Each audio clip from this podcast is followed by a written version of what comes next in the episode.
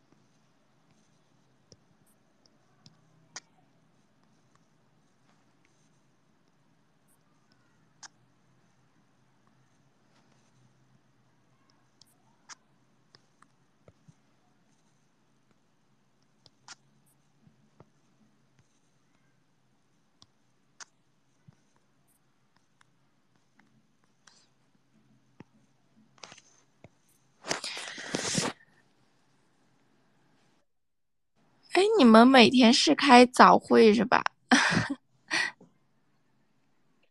嗯，对，对，我每天要开一个早会，然后这周刚好轮到我要跟要跟老板们汇报东西，所以早上的时候耽误一些啊，没事没事，感觉我之前我其实看早上 Space 前两天可能是嗯比较热的时候吧，感觉最近报的热点也蛮多的，Space 还蛮多开的，我今天看到。就只有还是常规的那几场了。对，主要还是春节的时候吧。但这个总总是这个行情来的时候，就是大家基本上没什没什么时间关注。春节的时候还是行情还是不错的。对，春节就基本上延续到这两天。像今天来看，从昨天晚上来看，已经差不多结束，快不行了。对对对，这个这个行情真的就，嗯，可能是给我们过了个年吧。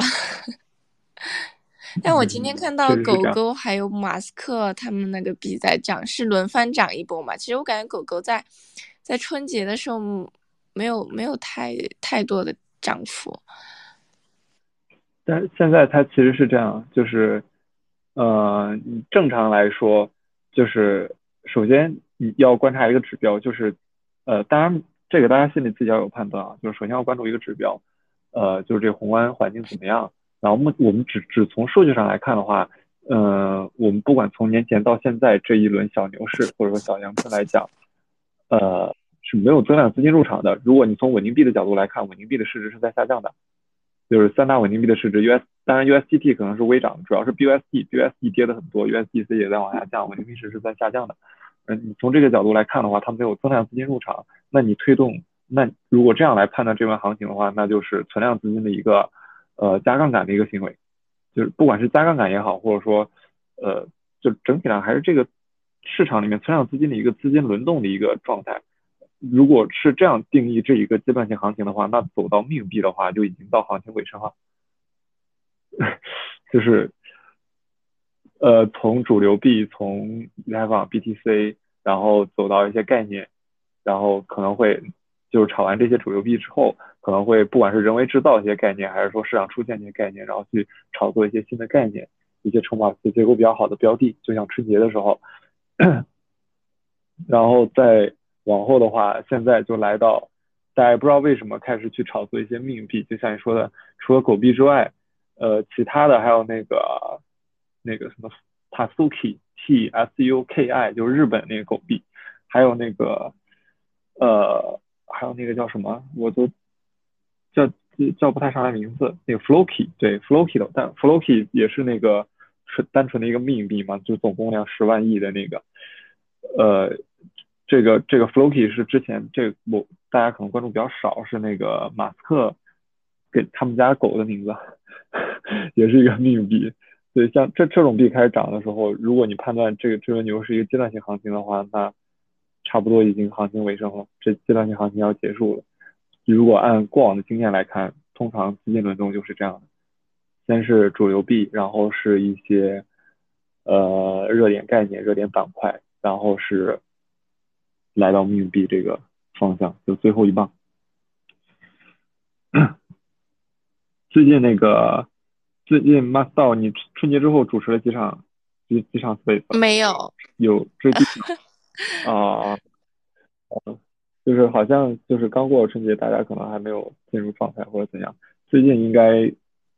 那个 Space，你把那个标题改一下吧，我觉得把标题改一下可能好些，把标题改成那个改成热点币和行情节奏讨论吧。啊，可能这样稍能吸引吸引一点。吸引一点朋友过来听，呃，过过来参加讨论吧。反正现在现在没多少人，我先跟大家说说一点，我们这个呃，就是先说一点大家边缘性的一些东西吧。就是先别说那个准备的一些内容，准备一些内容其实呃也比较少，因为现在呃基本上春节的这一个长尾资产或者山寨币的行情已经过去了，所以只能看。就是进行一些总结，呃，也不也不能说接下来就是去去带带货什么的也不存在这个环节，呃，先说一些比较边缘性的东西，就是呃一些其他没有被炒作过的生态的一些事情，呃，我看一下啊，我看一下他们晨开晨会的时候有没有说到一些比较好玩的东西，就是大家没关注到的一些东西，一个就是单。这个比较有趣啊，一个是那个道维他道做那个长生不老的啊，是啥维他长生不老？哎，我感觉其实这种就是呃没有关注过的，其实可以提前埋伏一下，多看看了解一下，不然就下一波涨的时候又嗯可能又是在半山腰，也不知道该进不该进。呃，但但当然当然这个也可以做筛选呀，像。像之前涨的那个很多的很多的币，它是其实是有一些特点的。但是春节期间这个行，但是嗯，但是还是还是这个，就是我我是觉得这个行情可能到昨天晚上，就起码阶段性已经不太行了。呃，主要是因为美国那边的一个市场的解读，美国那边信息的一个市场的解读，呃，现在来看是有是有问题的。就是在我想一下，应该是在上周五的时候吧，具体时间我没太记。我我记不太清楚，应该是在上周五的时候，那个美国那边出了他那个那个工资和 PCE 嘛，就是个人消费指数和那个工资收入的一个情况，包括美国 GDP 的数据。呃，就简单来看这个数据，当时这个数据刚出来的时候，其实嗯，一些宏观分析师或者说呃市场大多数观点来解读这个数据，其实是呃看多的，实际是看多市场的，这个跟整体的市场节奏是一样的。从春节到现在，这个大家的这个风险偏好是在抬升的，然后包括权益资产的估值也是在上升的，然后对于整个市场，包括加密市场，大家都是看多的。所以刚出来，当时他那个数据是什么情况呢？呃，具体数据我记不得了，就是定性的跟大家简单说一下。呃，一个是那个收入是在上涨的，包括 GDP 也是好于预期的，但是那个 PCE 是在下降的。就基本就是那个通胀指标嘛，PCE 是在下降的。当时去解读这个数据的时候，就是呃软软着陆，就是偏向于美国经济软着陆，而且能在控制通胀的基础上，美国经济可以软着陆。大多数那个市场观点都是往这个方向去靠的。往这个方向去靠的话，那肯定是利好风险风险资产的嘛，肯定是利好风险资产的。但是因为明天美国那边要开议息会议了，美国那边要开议息会议，呃。所以今天的时候，那个那个 Nick 就是美联储的一个传话筒，就是那个一个记者，美国的一个记者，他经常会在开议息会议之前去写一些稿子，呃，让给市场有一个提前的预期。呃，而且最近那个彭博的头条嘛，今天是彭博的头条，昨天晚上的时候是彭博的头条，也是在向市场释放一个鹰派的预期，就是说工资涨太快了，呃，就是美国这边劳动力市场紧缺和工资上涨。会导致通胀居高不下，呃，因为这个原因，所以这个不管是加息啊，维维持的时长，还是加息，或者说甚至于对呃通胀目标的预期调整，因为那个因为大家现在因为这个他通过这个记者向市场释放信号是鹰派的嘛，但是大家不知道真的开这一期会议的时候，他有什么就是有哪些点，就是美联储有哪些点可以拿出来讲，因为又不发点阵图，不发点阵图，但肯定是加二十五个基点，你不可能加五十个基点，所以大家不知道哪里可以有鹰派的预期。呃，现在有很多猜测嘛，有有一种猜测就是说，甚至可能会去调整那个，会去调整那个政策目标，通胀之前控制到百分之二，呃，就是这个主发言的时候调整一下政策目标，那这个对整个市场是一个毁灭性的打击。如果把这个通胀预期降得更低的话，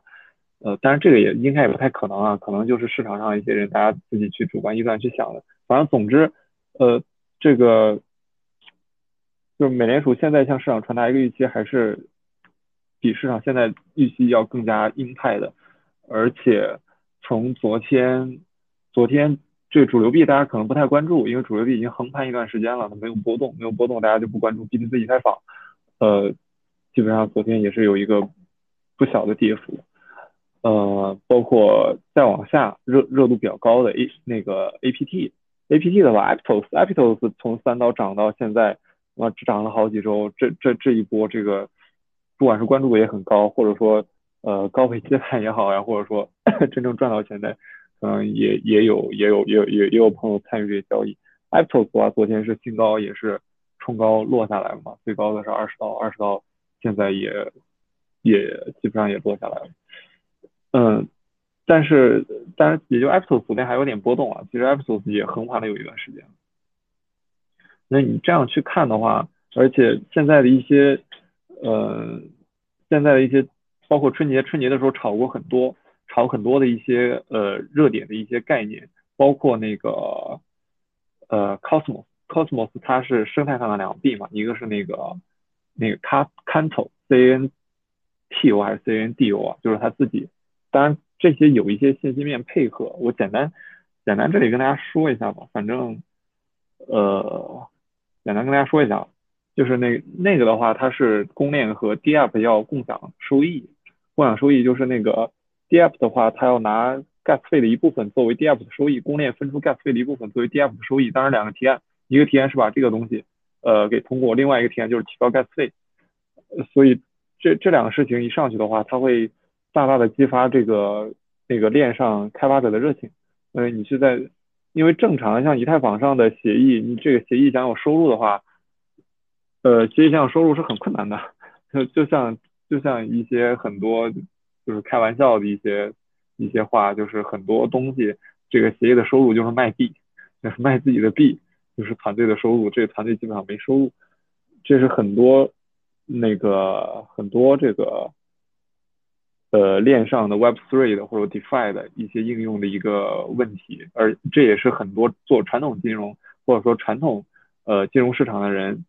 呃，不看好加密市场的一个原因，就是觉得这个它没有创造价值，没有创造收入。当然，我我我不是说我认可这个观点啊，就是只是存在这种情况。呃，但是那个呃那个 Canto，呃，我不知道我有没有读错啊，就是 C N 那个，我去确认一下吧。这大家大家应该知道我说的是是是哪个东西，就是他他他那条链的话，就把这个东西给给做的不一样了，就是。保证每个 DApp 它会有收入，就是你去跟这个 DApp 进行交互的时候，Gas 费的一部分会分给这个，会分给这个，分给这个团队，就分给你这个协议。这样的话，它上面那个开发者的热情就会很高，呃，然后也也借机炒了一波嘛。春节期间也是四五倍、五六倍的往上涨。Cosmos 上面一个是这个，这涨很多，另外一个就是 DYDX，DYDX 这个关注度很高了。DYDX 就是那个解锁推迟了。要把之前呃两月份解锁的币推迟到十二月份到和明年的呃一二季度去解锁，这样解锁推迟的一个呃一个就很简单的一个信息面上的一个刺激。当然，这个具体的标的，其实你再去细看 Cosmos 的话，Cosmos 具体的标的呃波动性大标的其实一直都有的，但是阿童木一直不太行。阿童木不太行，呃也有一些原因，就是首先是阿童木的市值比较大。啊，这是一点，因为现在缺乏大量的增量资金入场，增量资金博弈的话，市值很大不太好。呃，市值很大就是一个缺点嘛，就是说你这个涨不起来。一是市值大，然后二是那个太分散，呃，阿童木它那个筹码结构不太好，太分散，太多的呃不同的用户，很多散户或者说很多投呃不管投资机构也好呀，或者说普通的投资人也好，都会去持有这个阿童木的这个币，就是这个代币不够集中，一是就是它的呃集中度很低，然后二是市值比较大，三是通胀比较高，所以这三点原因导致这个。这个阿童木一直不怎么样，但是阿童木不怎么样不代表 Cosmos 不行，Cosmos 上面真的有很多不错的不错的标的，就只要有点行情的话就会炒炒一波，有点行情就会炒一波。嗯，再往后再往后，我自己观察到春节的时候，其实这样的小币太多了，暴涨暴跌的小币太多了。呃，如果说一些山寨币的话，现在还没有我当时关注到的，呃，就是。我们可以就是先看之前已经涨过的吧，之前已经涨过的就是那个，我想一下，呃，从近往前说，从近往前说，我们去回顾这轮行情的话，那前两天就是呃 VR 对吧？因为那个币安，因为赵长鹏接受采访的时候说要，其实是两条发言啊，第一条发言是那个说自己就是币安不会亲自下场去做元宇宙。呃，但是可能会加大投资，加大对 VR 虚拟现实还有元宇宙的投资，这是赵长鹏的一个发言，呃，就更倾向于去做投资，这是赵长鹏的发言。然后其次的话，有一个产品经理编一个产品经理发言，就是也是提到 B N 在二零二三年会加大在这一个呃范围的投资力度。两条发言吧，两条发言，然后可能就会让一些游资嗅到了一些呃机会，去呃炒作一些那个。那个 VR 赛道的一些标的，VR 赛道标的的话，目前来看，呃，关注度比较高的有这么几个，一个是那个 Hi，Hi 的话算是这一轮涨幅已经比较高的了，但是基本上从昨天下午现在来看已经不行了。呃，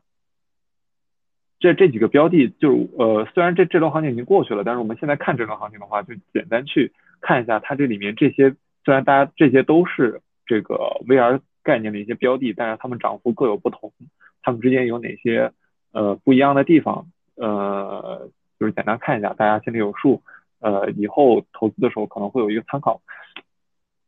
首先是几个标的啊，一个是 Hi，一个是 RNDR，还有一个 TVK，就是应该是 Hi TVK，然后是 RNDR，然后是 Seek，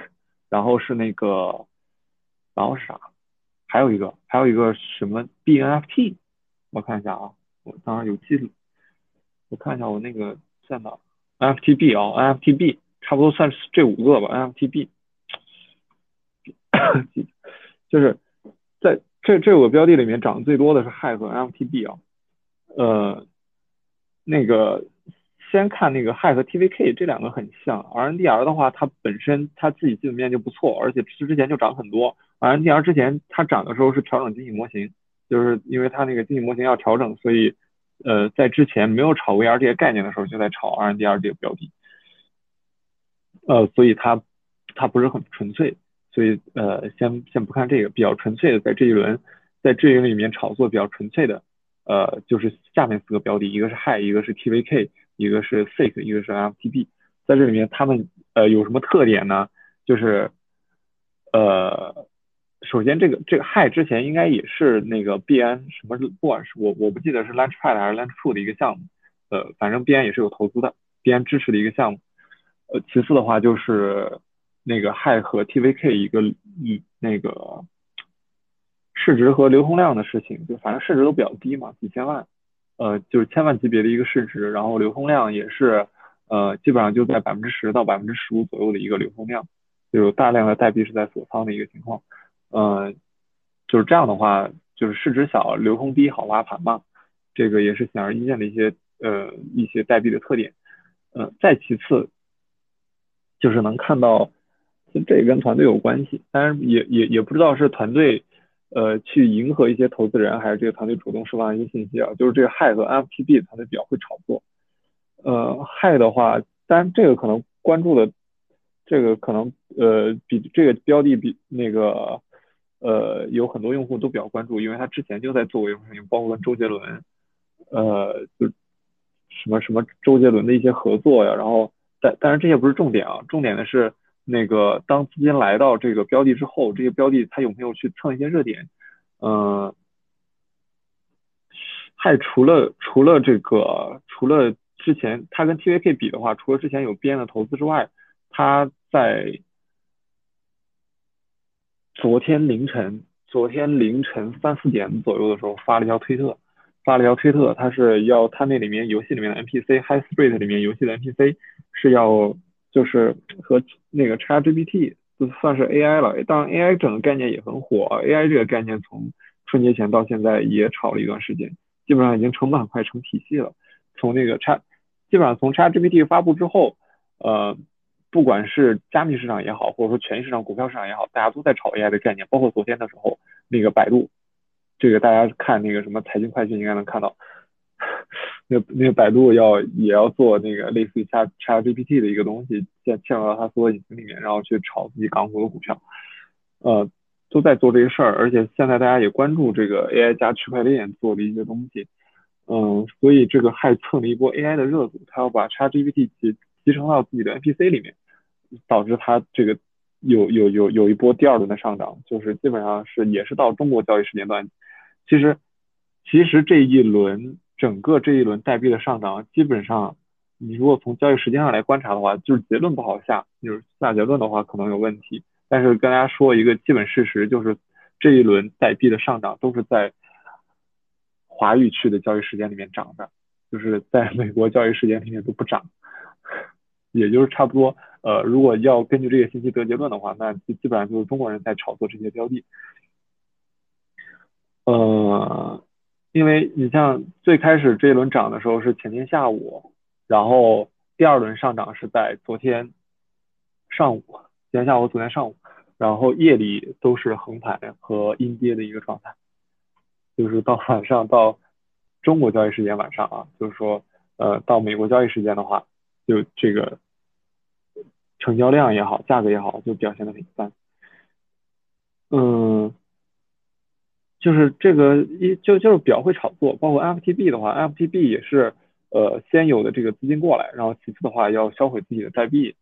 它这个就更更简单更更纯粹了，它不像害一样，害它可能是就是蹭蹭概念什么的，但是 FTB 的话就是直接直接销毁代币了，它要呃销毁掉总共量百分之二十五的代币，嗯，同时它自己也是也是编支持的，也是元宇宙概念的。然后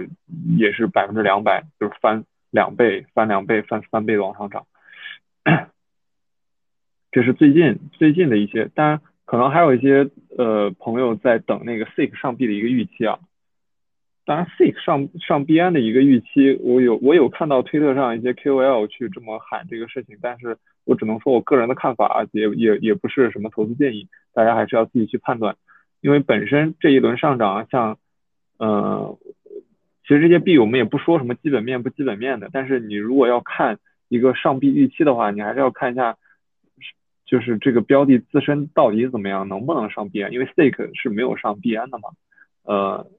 这个标的成色成色怎么样？而且这个热度能维持多久？用户基础能不能持续的呃拓展？就是这个持币用户呃基数能不能达到币安上币的一个要求？嗯。就是我们先不看这个 fake，就首先这这些很多这种币它的基本面是没有改善的，就是还是之前那个老样子，呃也也做的也不怎么样，只不过是这概念来了，但这个资金过来大家炒一波，像那个害害的话，呃有的时候大家可能去过度的去去去去布局了一些东西，害它那那个因为它自己那个生态里面是有 NFT 的嘛，然后可能会去买。呃，之前我看 Core 的还是哪里面，大家还去买一些 NFT，基本上这个 NFT 上涨的预期也基本上也要落空了，就炒不到那里去，就可能大家这个钱就是在 BN 里面用户的一些呃 BN 里面一些钱，然后热度来了之后炒作一波这个 token 就行了，大家不会去真正的去玩这个，去参与这个应用的生态，去玩里面的 NFT，去跟里面的呃乱七八糟东西进行一些交互，进行一些互动。大部分人不会去的，所以里面 NFT 基本上也没涨，也也也也没怎么涨。嗯，然后看 Fake 的话，其实也是一样的。这个你在这种情况下，它本身项目没有什么变化，那之前上到币安以后大概率还是上不了。呃，这当然当然这个是我自己很很主观很个人的一个看法。其次的话就是，呃，就是这个东西它也也也也未必是一个持续性的概念。像 AI 的话，AI 这个呃普遍的预期这个概念炒作可能会久一点，因为毕竟有 ChatGPT 这个东西在前面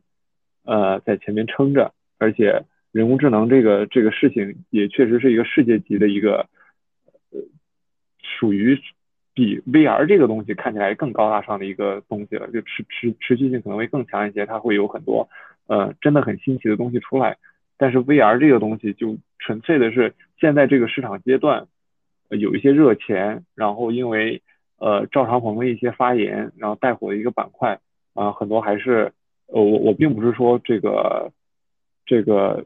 这个国人玩的项目怎么样啊，就是但是确实观察到一些现象，很多还是。呃，国内资金主要去参与的一些东西，能维持几天的热度也是也是存疑的，所以在这个情况下，用户基础也应该也不会应该也不会很宽，所以可能有一些 KOL 去喊这个上币预期的这个事情，我自己可不太认可这个东西。呃，这个算是算是前两天吧，前两天这个大家如果积极参与市场的话，应该能关注到的一些事情，呃。这个欢迎大家参与讨论啊，因为我自己说的也不一定对，呃，因为可能精力有限，呃，也不是所有东西都看，呃，大家如果比如炒币了什么的，都可以都可以上上来随便聊一聊。嗯，再往前的话，往前就是，呃，哦，我就是就是我想我自己买的一些东西啊，我自己买还有那个 GTO，GTO 也是我当时买的一个。买了一个 GTO 和 BN 叉呀，GTO 和 BN 叉当时也也也是那个什么，GTO 的话，呃，现在要去 Gate 上看它的价格，呃，这这些这些其实也是当前春节期间，其实当前这个市场阶段，就是未来市场阶段要看，还是要看美国那边呃明天开议息会议的一个具体情况吧，因为美股也在跌，然后现在加密上也在跌，所以避险情绪还是很重的，因为毕竟通过那个。这些这些那个传话筒出来的信息是很是偏鹰派的，包括那个鲍威尔那边，他是一直不希望这种风险资产价格反弹的，因为风险资产价格反弹，它本质上就会影响那个美联储的政策目标预期。呃，包括他之前很多次发言的时候都能看到，甚至有一些之前有一些戏剧性的变化，就是鲍威尔在发言的时候，那个呃下面发言人说股市在反弹，然后鲍威尔就会立马非常强硬的。去释放很强烈的鹰派预期，希望把这个股市反弹给压下去。但是其实那个时候股市在跌，就是还甚至会出现这种情况。也就是说，其实美联储即使到现在为止，它是不希望看到股市，但是现在股市跟加密市场是联动啊，是不希望看到股市有一个比较大的反弹的。从工资的角度，从不管是这个工资通胀这个事情是一个噱头也好，然后或反正真真实的目的，目前来看，联储那边目的肯定是不希望风险资产反弹的，所以这个避险情绪比较重。呃，具体怎么样？呃，肯定还是要过一两天，过一两天，等这个市场消化掉明天那个议息会议的一些呃一些信号之后，才好判断接下来这一轮呃山寨暴涨的行情是还能走一走，还是呃不行了，还是呃主流币还是要开始涨开始跌，这些很难很难说。反正我反正我自己来看的话是很难说的一个情况，还是要看明天吧，看明天嗯美联储那边一些会议的情况怎么样。呃，但是春节期间的话，因为那个预期比较稳定嘛，春节期间预期比较稳定，然后主流币横盘，然后大家开始炒概念、炒山寨，那个时候很多很多很多币的，就是一些很很简单的东西。呃，刚刚说 DYDX 是解锁的问题，然后 BN 呃 BN 叉 BN 叉是那个呃也是算是也是 BN 大力扶持的一个项目，做那个游戏平台的。边差的话，它是投票要进行那个，要做那个什么，做那个代币分拆，这个大家要可以关注一下这个事情。呃，边投资过的项目在边上面做代币分拆，一般这个事情做完之后都会有一波行情。其次的话就是更名，更名的话，这个呃，如果大家炒币的话，肯定也都看到过那个 QLC，还有那个 GTO，GTO 的话就是更名的那个要改名字，GTO 要改成 GFT。然后那个边上要重新开放充提，加那个 BUSD 的交易对，现在是已经停了，现在边上是已经下架了，昨天是下架了，然后到二月八号的时候会重新上，重新上，呃，就是重新开放充题嘛，开放充题，然后上那个 BUSD 的交易对。呃，当然现在这个 GTO 在那个 Git 交易所上是可以交易的，呃，BN 暂停重启，但是 Git 上可以，但是 Git 流动性很差。它在那个大家看那个价格表现的话，也是从昨天这个 GTO 从 BN 上下架之后，Git 上也是翻倍的往上涨，GTO 这个币啊。呃，但是你说它这个呃团队啊，或者说其他的基本面上有什么变化？没什么变化，就是很简单，就是更名，然后改名，重新上 BN。然后有流量有眼球，我自己来看的话就是这样。再往下，RNDR，呃，不是 RNDR，RNDR 这个这个事儿，这个它市值也大一些，RNDR 这个币市值也大一些，经济模型要调整，然后又有跟什么，呃，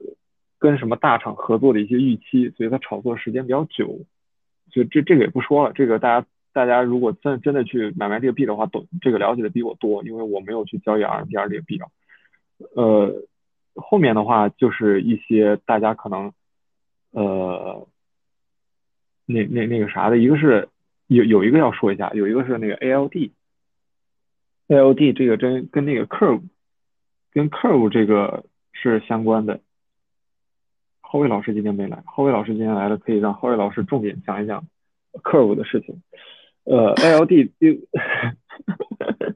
呃。对对对，这个 Curve 和 Uniswap 我感觉最近在大战啊。对，最近在干架，推特上这这两个最近在干架，他不予置评啊，就是就是不予置评哪哪个哪个好一些，哪个不好一些。嗯。啊，对。然后，但是这个 ALD 的话，大家大家关注的比较少，确实关注关注的比较少，关注比较少，但是它其实也涨了很多，也涨了很多，即使关注比较少，也涨了很多。但是相较于一些关注度比较高的，因为包括上面很多币啊，春节期间的。呃，COTI 要做稳定币的，包括那个 Conflux，Conflux，呃，又上小红书，然后又跟爱奇艺合作，就是那个呃清华大学做的那个那个国内的那个链，呃，反正也也是疯狂往上涨，呃，还有那个 ANKR 要和微微微微软合作的这些，有当时做了，当时我们统计了一下这种。统计了一下这些波动比较大的标的，但是这里面能观察到一个现象啊，就是这些币，你看它的那个推特关注，就是其实用户基数比较大的一些币，就是大家了解的比较多的，用户基数比较大的，往往是呃这个利好，就是这个利好的信息落地之后就转跌了，反而是一些呃关注的这个其实也是很正常的一种市场里面的一个表现。就是跟这个价格表现总是跟市场情绪是反着来的嘛，大家都知道这个事情，它可能就不怎么涨；大家都知道这是一件好事，它可能就不怎么涨了。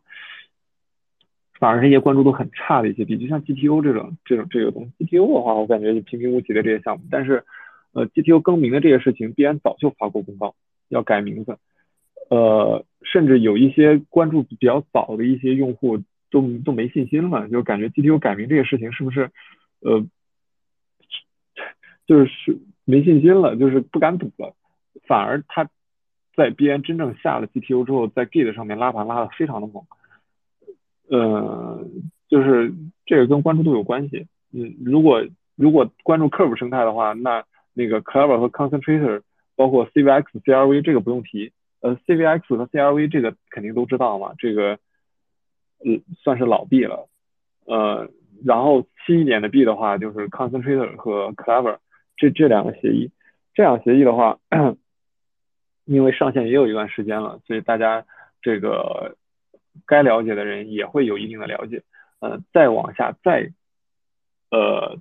这个顺着这个链条往下再走一步的话，就来到了 ALD。ALD 的话，是因为那个 Concentrator 跟 Clever 都是那个阿拉丁道做的产品嘛，然后那个 ALD 它最近也确实有事情，它要做一个流动性的迁移。哎呀，后位老师来了。刚还是在讲，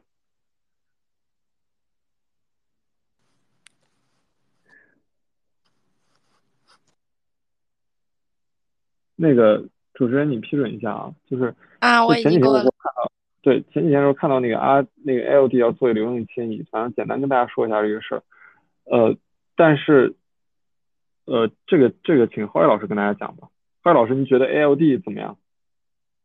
那这个还还能行吗？ALD 是这样的，ALD 的话呢，呃，就是实际上它在 Concentrator 和 Clever 就是做出来之前，就基本上是一个 dead game，就是失败的一个项目。它的前身是一个它的产品，其实大家可以去它网页看哦。呃，实际上它就是一个 Olympics 到呃到的它的一个 fork，而且它推出的时间特别不好啊，就是差不多是 Olympics 已经进入死亡螺旋的一个状况，然后再推出来。呃，然后就是所所以就是基本上呃就是没有碰到好的时间啊，呃就是直到就是它推出的这个 Concentrate 和和和 Clever，它基本面才有一个比较大的一个改变，对，就是它的这个转型啊，然后呃然后另外的话呢，我这段时间就是差不多全国大概跑了一下啊。然后我收集到的一些资料啊，就是首先就是 ALD 这个币，它的车还是很重的。就举个例子，就是参与参与这个融资的这些机构啊，你以现在的价格算的话呢，他们还被套的很厉害，就差不多还要四五倍才能回本啊。所以这是这是一个这是一个风险点啊。然后其他的话呢，其实纯从基本面分析的话呢，我觉得它当前的这个价格肯定是低估的，这个毫无疑问。对，啊，然后这个是关于 ALD，然后。我今天有呃发一个，这刚好是呃发了一个那个就是，呃今天逛了一下自己论坛嘛啊，然后这里是有一个利好消有有有有一个这个消息的啊，就是说 Frax 他们通过了一个使用三十万枚 CVX 为 Clever USD 投票的一个提案啊。然后呃，就是说 Curve 整整个 Curve 社区啊，然后特别是这个 Canvas 的这个创始人 C 呃 C2TP 啊 C2TP 啊，然后他们对呃 Clever，然后对 Concentrate 的这个支持力度都是特别大的。呃，就举个例子，就是就是这里其实是有一个细节的，就是说呃 Clever 它推出的这个。呃，Clever CVX 它不是第一个推出来的，但是它为什么增长最快啊？为什么它可以通过 Curve 的黑名那个那个白名单啊？为什么为什么就是前面做的这两个，就一个是 P-Rex，还有一个是 Badger，Badger 平头哥，这这是一个很很很老的一个协议了，他们做的要早很多，为什么他们通过不了？对。啊，就是因为呃，Clever 对吧？它的确是获得了整个就是 Canvas 啊，整个 Canvas，整个 Curve 啊，就基本上绝大部分的 Curve 社区的一个呃，C Curve 社区的一个就是支持啊。就目前从这里的一个角度上来看的话呢，应该是整个 Curve 社区只有 YFI 就是 YN 那边他们是表示是明确的不支持的。对，就是其实就是 Concentrator，就是 Y WiFi 那边它的压力很大，对他会觉得，因为实际上，呃，Concentrator 它现在的这两板斧其实就是，呃，挑战的是就是 WiFi 它也有个两板斧，就是呃这个 Y 这个 Y E R N，呃就它的这个 Year End 啊，还有它的一个 Alchemist，还有 Abadabra，对，呃，其实就是大概都是挑战的是这样的一个组合，而且的确产生了一些效果，产生了一些反应，对。呃，然后至于 Canvas，然后至于包括像这个，就是三座大山里面两个，就三个白名单，然后两个，然后包括就是 Curve 的团队啊，都是很支持这个呃阿拉丁的啊，然后基本上就是呃包括 Clever 啊，包括 Clever 这个币啊，呃 CLEV 加上 ETH 啊，加上 ETH 的这一个流动性队，也是 Curve 自从开放了就是 Curve V2 池的这个。呃，就是说上 Gauge 的一个权限之后，然后第一个第一个项目啊，第一个呃可以通过，就是第一个就是你自己创建的池，因为，哎我操啊，因为之前呃所有的这些 Curve V2 池，然后上 Gauge 的都是 Curve 团队部署的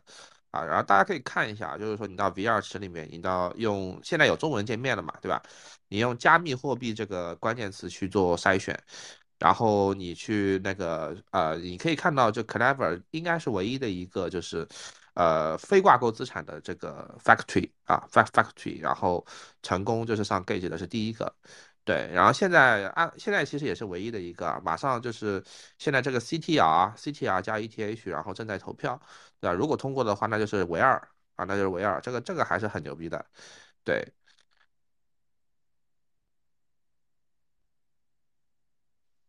哎，那个后来老师，我刚刚有一个概念，其实不太明白，那个 Curve 白名单是什么东西啊？啊，Curve 什么？啊，白名单，呃，这个是是什么概念？就之前不了不了解这个东西啊。你那边麦克风呃好像闭麦了。啊，就比如说你作为一个智能合约地址，然后想要持有 VECRV 的话，是必须要通过白名单的。对，然后呃，然后另外呃，然后的话，目前就是有且只有三个协议，它是成功获得这个白名单的，就是 Canvas。然后呃，其实第一个是 s i c k d a o 然后第二个是 WiFi，然后第三个是 Canvas。对，然后 Canvas 是最后一个做的，但是他后来者居上啊，其实就跟今天的 Clever 就是有就非常像。对，因为啊，Badger 和这个和和这个这个 Redact 旗下的这个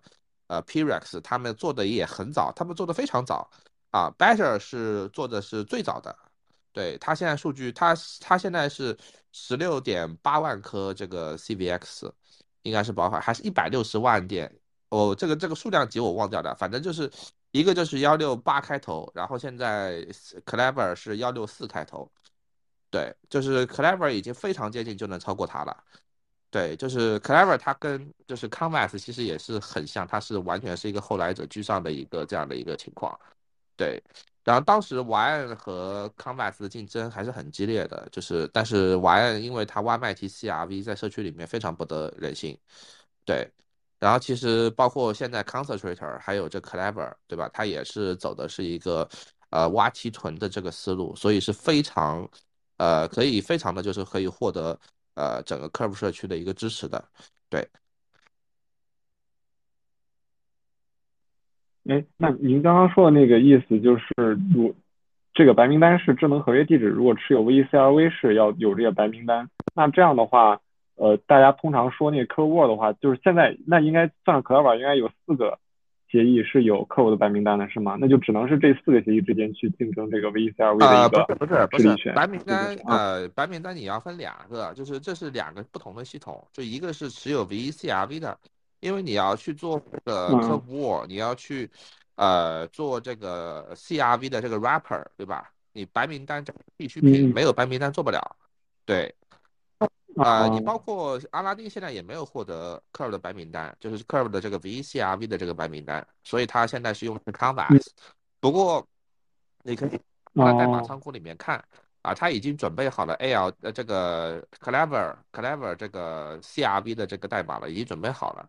对，然后他很可能后面接下来动作就是要申请 Curve 的白名单，就一旦申请通过的话，他就是第四个。对。哦。哦，我明白，我明白。嗯，是 Gauge，还还有一个就是 Curve，呃，整个 Curve 的一个就是 有有一个系统叫做 Gauge 啊，然后翻译成中文叫权重啊，就是什么权重呢？叫预算权重啊，预算权重。就你一个流动性池，你无论是什么流动性池，你想要获得 CRV 的排放的话啊，然后就必须。呃，向 Curve 申请这个，就是说流动性池的预算白名单，没有这个白名单的话，你这个池是不可以获得 CRV 的排放的。对，然后我就像我刚才讲的一样，就是说目前就是前面已经做了两个前辈啊，两个两个，一个是 P-Rex，一个是 Badger，他们做的这个 CVX 的 Wrapper，基本上就是上上来到讨论阶段，然后就被这个 Canvas 的创始人 C2TP 一票给毙掉了。对。就换句话来说，就是呃，Canvas 那边他根本就不支持一个协议，他去做这个 CVX 的 wrapper，对。但是这一次 Clever 过来倒是一个例外，对。就是所以说，还是我我还是这句话，就是说，呃，阿拉丁道他现在在这个整个 Curve 社区，然后做的这样一些事情，就是他引领了一个，就是说。呃，Canvas 它为什么会赢？它为什么会领先于这个 Stake DAO 和 YN？因为它把选择权还给了用户。因为早期的 Stake DAO 还有包括现在的 Y YFI 对吧？Y 你现在 YFI 你可以点上去看，百分之九十九的策略都是挖挖几卖 CRV。对，那它其实没有给到客户选择权，包括它现在重新更新的这个 YCRV，它也没有给到客户选择权，就是你。如果选择用 WiFi，就是他替你做选择，就是你要么就选择就你就是选择 LP 本位啊的副头，这也是它的产品的一个 key。对，是运行到今天呢，就是啊，就是之前就是大家会很好，但是后来发现它的这个模式没有可持续性，没有没有可持续性。对，所以就是 WiFi 其实已经跟整个市场的人理解的这个，就是你比如说可可能在座各位啊，就是你们的 DeFi 市场。你们不是 DeFi 的从业者啊，对吧？你们只是可能是挖矿，对吧？或者说稍微了解一些，你们还会认为 WiFi 是个很大的蛋白马？错，现在的 WiFi 它是什么定位呢？它实际上是一个桥的一个定位啊。什么叫做桥呢？就像中就就像香港在中国、中国大陆还有全世界其他地方 之间的一个定位，就是 bridge 桥，对。然后，嗯，WiFi 它收非常高的 performance fee，百分之二十。所以你作为一个散户，你去使用它，你等于你复投了个寂寞，你就没有复投，对，你的复投全被他用 performance fee 给收掉了，你可能还要赔一点。那为什么还有那么多资金在他那边呢？因为 WiFi 它是它的经济模型啊，这个这个东西是隐藏的啊，隐藏的逻辑，它道里面也有，但是藏得很深。它是类似于是一个传统基金分销的一个。就是大概是一个分销的一个方法，然后把它 TVL 给拉上去的啊。还有一个就是说管理费用返点的一个政策，然后很多一些传统的一些基金经理啊，然后就透过把资金啊，然后就是通过 WiFi，对，那这样基金管基金管理人他就可以从 WiFi 那边去赚一笔很很多的一个钱。很多的这个百分之二十里面，最高可以到百分之五十的一个返点，然后完了以后再从他自己的基金公司，然后再抽一笔钱，就是一鱼两吃，对吧？呃，所以它现在上面还有很多，就你可以到 WiFi 上面的这个叫做数据里面去看，持有 Y Token，它要么就是第三其他的 DeFi 协议，对吧？因为 DeFi 协议也是一样的，你去接入它，你给他带带来很多的 TVL 啊，然后 WiFi 就会给你返给你返点，然后返到最高百分之五十。嗯，对，是是注意啊，是直接返给那个开发者。那对于这个开发者而言的话，就是这个就是这个就是这个怎么讲呢？是是台面下的一个收入，对吧？因为你做一个 DeFi 协议，对吧？然后政治正确就是你得把你的收益拿出来分。对，那 WiFi 这样子搞的话，它是在台面下面的一个收入，对吧？它是直接返到你这个 Protocol 的这个团队的这个账户的，就像 Alchemist，它 Alchemist 它。完全没有任何的利息啊，然后这些费用它怎么活下来的？就是靠 WiFi 的返点。对，所以说 WiFi 其实放到今天讲，它其实真的还是很像香港这样的一个定位的，它是一个传统资金到这个 DeFi 世界的一个桥梁。对，嗯，对，然后呃，然后然后就是说，换句话来说，就是说整个低进圈，对，就是整个 Curve 社区，就是是不喜欢他的，对，因为他挖卖提挖提卖。而且不给客户，而且费用费用太贵了，百分之二十的 performance fee，对吧？你即便就是本位复投，也不一定会选择它。那低进他会选择怎样？怎样？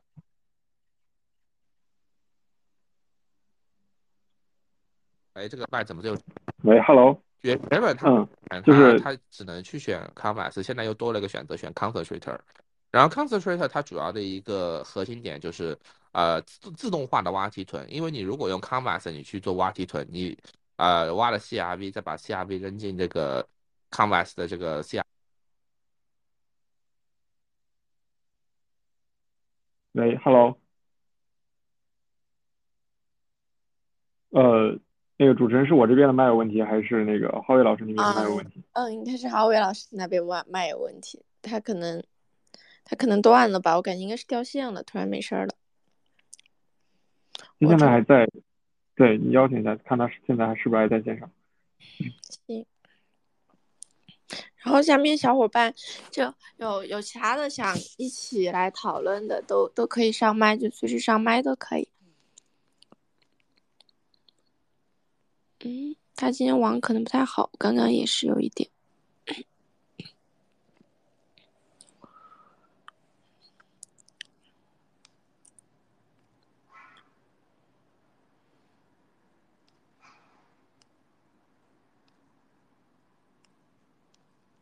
哎，哈维老师可以听到吗？现在还？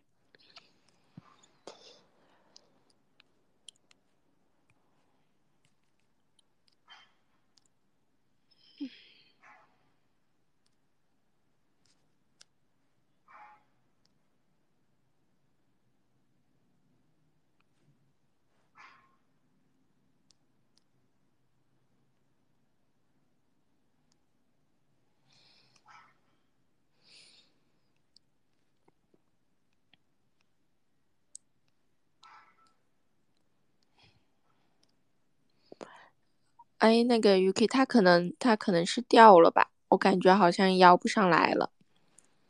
哦，行，那就稍等一下吧。嗯，呃，大家可以关注一下那个浩瑞老师，还有那个 Shining Face，包括 m a s t 推特。我刚刚刷完那个浩瑞老师推特，浩瑞老师推特里面分享好多干货，呃，这大家可以去看一看。呃还提到那个 Uniswap 的事情，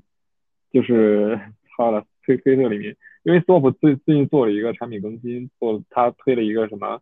呃 Premium Two 的一个合约啊，这个大家。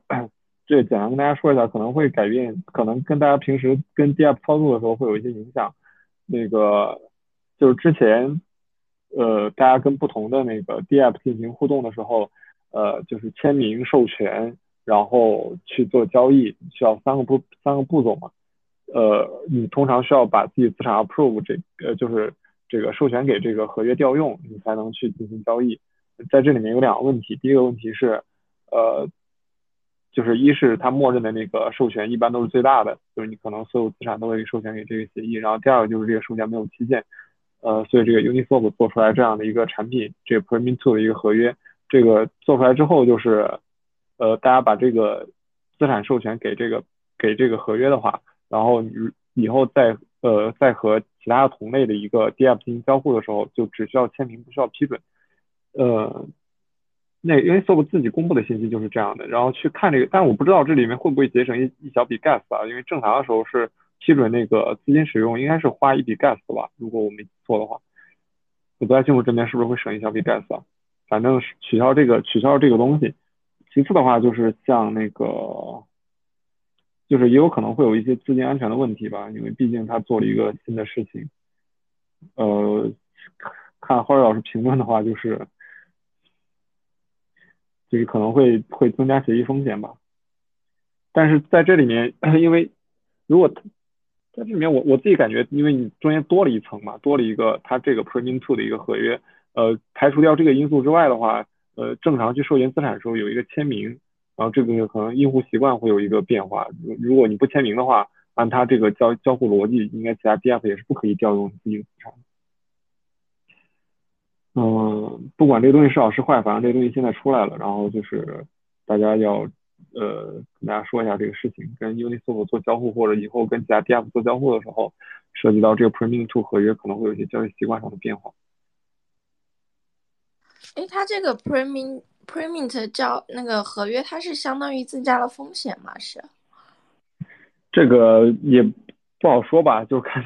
这个这个这个看大家怎么怎怎么去看这个事情，怎么去看待这个事情吧。我觉得这个呃很难很难去讲这个东西是好是坏，就是它实际情况就是在呃就是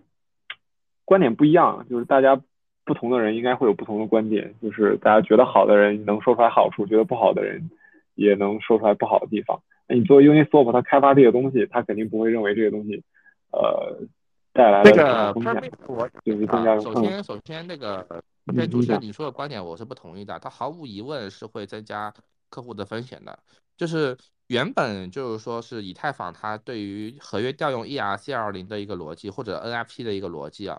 是你对这个协议去做了授权，然后这个手议这个协议才可以对你扣款，然后你在每次授权的时候是可以设置这个额度的。但是实际上大家操作是不会这样操作，除非你是。呃，直接就是使用调调用那个就是 IDE 啊，就直接调用那个呃，就是呃直接调用那个合约方法，然后去进行交互。那好，那一般来说，在这个时候，他会有意识的，就是自己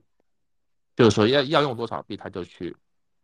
授权多少币。但是普通用户他就直接来个无限授权，对吧？对对对。啊，然后但是 Uni 他这一次干了一件什么事情啊？他就是搞了一个全家桶啊，搞了一个全家桶 Permit，对吧？就是 permit，就是相当于就是说，你现在去向 Uniswap 去授权，去去去做这个。你比如说，你把 USDC 授权给 Uniswap 协议，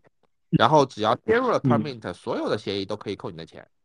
你你觉得这个很安全吗？反正我不这么觉得啊。虽然说啊，不不是说，我但是我这样插一句啊，虽然说它需要一个额外的签名，链下的一个签名，然后它才可以扣你的钱啊，但是呃，这个也还是很不安全，对，因为你。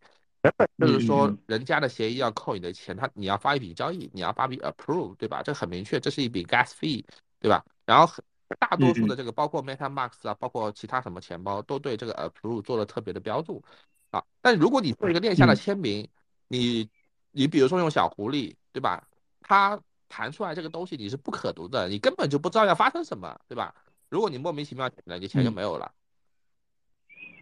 那我明白，我明白，对，确实，它这个用户交易习惯上就需要。它这个东西是什么呢？是属于一个理想很美好，但但是但是现实很骨感的一个产品。就是理想的话，就是它这个东西在大家可以看得懂这个这个离线签名的这个内容的这个前提条件下是成立的。但是如果你看不，就是不成立的。你看不懂，那那我那以前的话，一个链下的这个消息，我们是可以随便签的，因为签了他也不会对你的资产做什么，对吧？他做不了什么，对吧？但是现在完蛋了，你要是万一点了一个无限签名，你的钱就没有了，这个东西肯定不安全啊，毫无疑问的事情啊。对，我明白，对你您您说的这个我是理解的，也就是说离线签名这一部分就是增加到这个环节，如果授权给 Premium Two 的话，做签名的这个环节是需要慎之又慎的，这个需要注意的一个。对，就是原原本就是你无限授权你你信任哪个协议，你去无限授权一个协议，那现在完蛋了。你无限你信任 Uniswap，然后无限授权给 Uniswap，啊，然后后面你去用别的协议的时候，这个协议它只是 permit，但是它是一个土狗，对吧？然后然后你没你根本就没有做你的你的你的情况，就是说你可能就是做了个登录啊，然后你的钱就没了。这个就是用 permit 以后可能会发生的事情。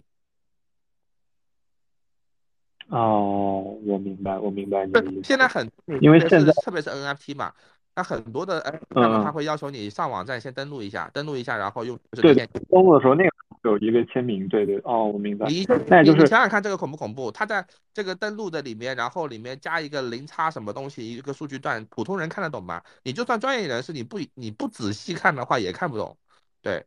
所以所以这个东西真的很不安全，我觉得就是两个字作死。对，对，那也就是其实它的安全性在这方面的话还有两层，第一层也要。呃，受制于它这个 Premium Two 合约，就是他自己，如果他要这样，就又显得中心化了。就是他去呃连接的那些，不管是 DeFi 或者 NFT 的一些项目，就是他自己要做一个筛选或者判断。如果这个是无许可的话，确实会有很多作恶的协议或者脱钩的协议可以接进来，去盗取用户的资产。对你这个 Approve，它的本质是什么？是签一个这个。呃，自动扣款的一个一个一个一个这个自动扣款的一个协议，对，就原本你是找一个协议去签一下，对吧？然后你只要接受这个协议的敞口，对吧？因为像我是这样的，我两个钱包是分开来的，我一个搞 NFT 的钱包，啊不，说错了，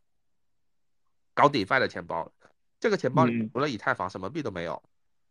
就全部往 DeFi 里面去塞了，嗯，对。因为我这个钱包，因为涉及到跟很多合约的交互，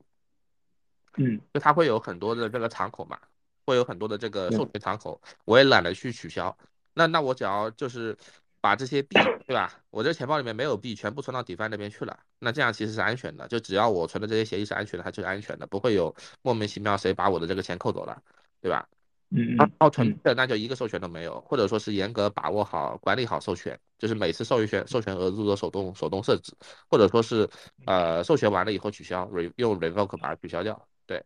嗯嗯，对，所所以就是，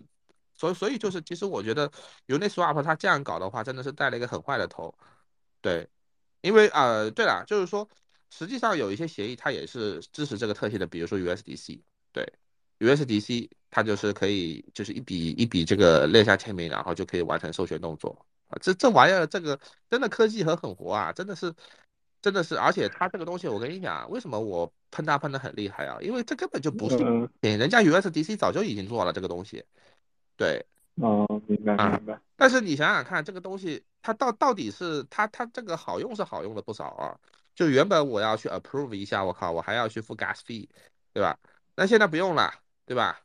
那这个体验是变好了还是变坏了？那肯定是变好啊，少付几块钱嘛，对不对？但是代价也太大了。这个 USDC 这个签名钓鱼，这个安这个这个导致的这个资金损失，大家可以去看一下漫屋那边啊。我我整个二零二二年我就看到有这种攻击啊，都没有停过啊。就为什么我手里面没有一颗 USDC 呢？对吧？就我认为 USDC 总体还是安全的，但是它支持这个东西，我靠，那我就不敢在钱包里面去放 USDC 了，对吧？万一我哪一天交互协议的时候点了个什么东西，然后钱没有了，对吧？那今天 Uniswap 搞这个东西，那更完蛋了，我所有的币都可能要考虑这个问题了。只要我要涉及到跟 Uniswap 去进行交互，对。然后另外一个就是我我现在的用户习惯，我是不会去使用任何的这种，就包括我也不会去用 Curve 去交易啊，就除了一些小币种，它只有在 Curve 上面上，对吧？然后一般来说都是用挖进去，用那个这些聚合器，对，就用聚合器，其实就是为了防止这些坑，对。就现在你我就哪怕我是我我明知道这个东西在 Uniswap 上面交要去交易，我也不会去 Uniswap 上面交易了，不安全啊，真的不安全啊。而且挖进去交易，它还可以帮我代付手续费，代付 gas fee，对吧？嗯，明白。就他这个东西怎么讲呢？就最最终的结论就是小白客户会很开心啊。然后啊，我在你这边授一次权，我去很多其他的协议就不需要再重新因为可以授权了，对吧？对啊，明白明白。啊，但是但是第一景就是可能就现在 Uniswap 的留存率已经已经很已经很低了。它现在只有大概百分之十以下的交易量是直接通过 Uniswap 的 UI 上面走的，然后超过百分之二十七的交易量都是三明治，都是三明治攻击，对，哦，啊，然后还有一大部分交易量是来自于清仓，来自于清仓，来自于呃不同市场的套利，对，就换句话讲，就是假设这个市场只有 Uniswap 这一个 Swap，它现在交易量只有现在的百分之十五。嗯，了解。别的 swap 的话就没有套利空间啊，就不会有三明治攻击啊。嗯嗯，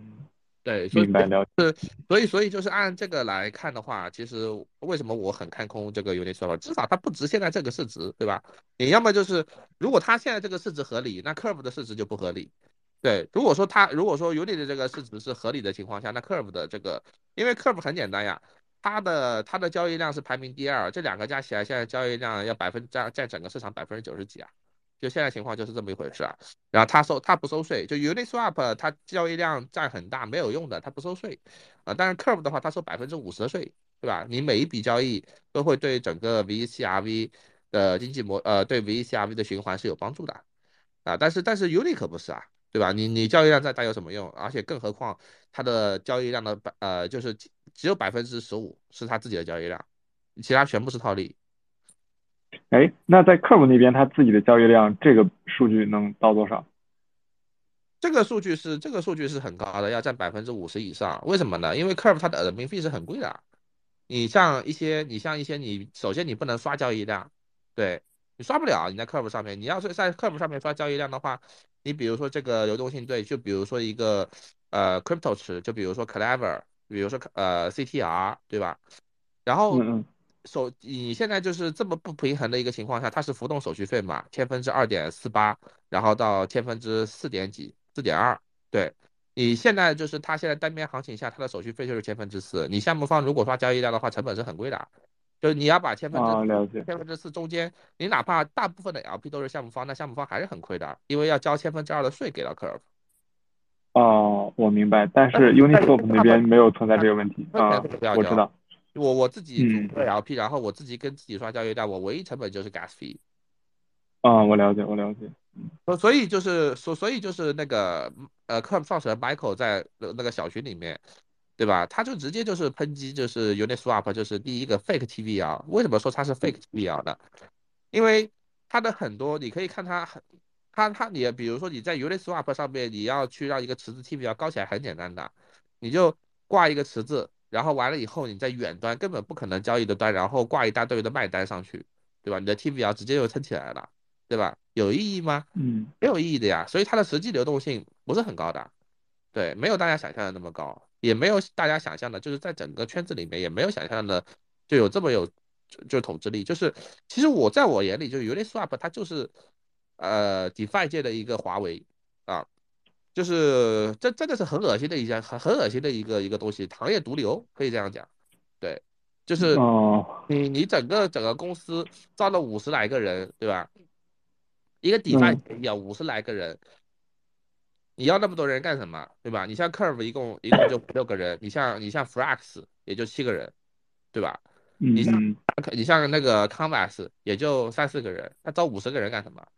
然后大家可以到中文的这些媒体上面去看一下，我的我的天呐，铺天盖地都是这个，呃，就是说 Uniswap 以及他们的关联方写的黑稿，他们的媒体预算是整个整个 DeFi 行业里面最充足的啊，就比如说 Bankless DAO，通常来说 Uniswap 都是第一大的这个第第一大的这个就支持者啊，就是广告费的这这个来源，对，所以是哦。他有一个误解，因为他他 PR 做的好，你知道吧？对。哦，对，就嗯像华为，对吧？他把自己定义成定义成这个什么中国之光，哎是吧？哦，爱国企业，为为什么他能定他这人设能站得住？因为他 PR 做得好呀，对吧？你要说他是靠什么起家的，他的荣耀是靠什么起家的，对吧？靠碰瓷儿小米，他把然后他的他的华为手机，他在运营商合约机时代，他是靠什么起家的？碰瓷中兴，对吧？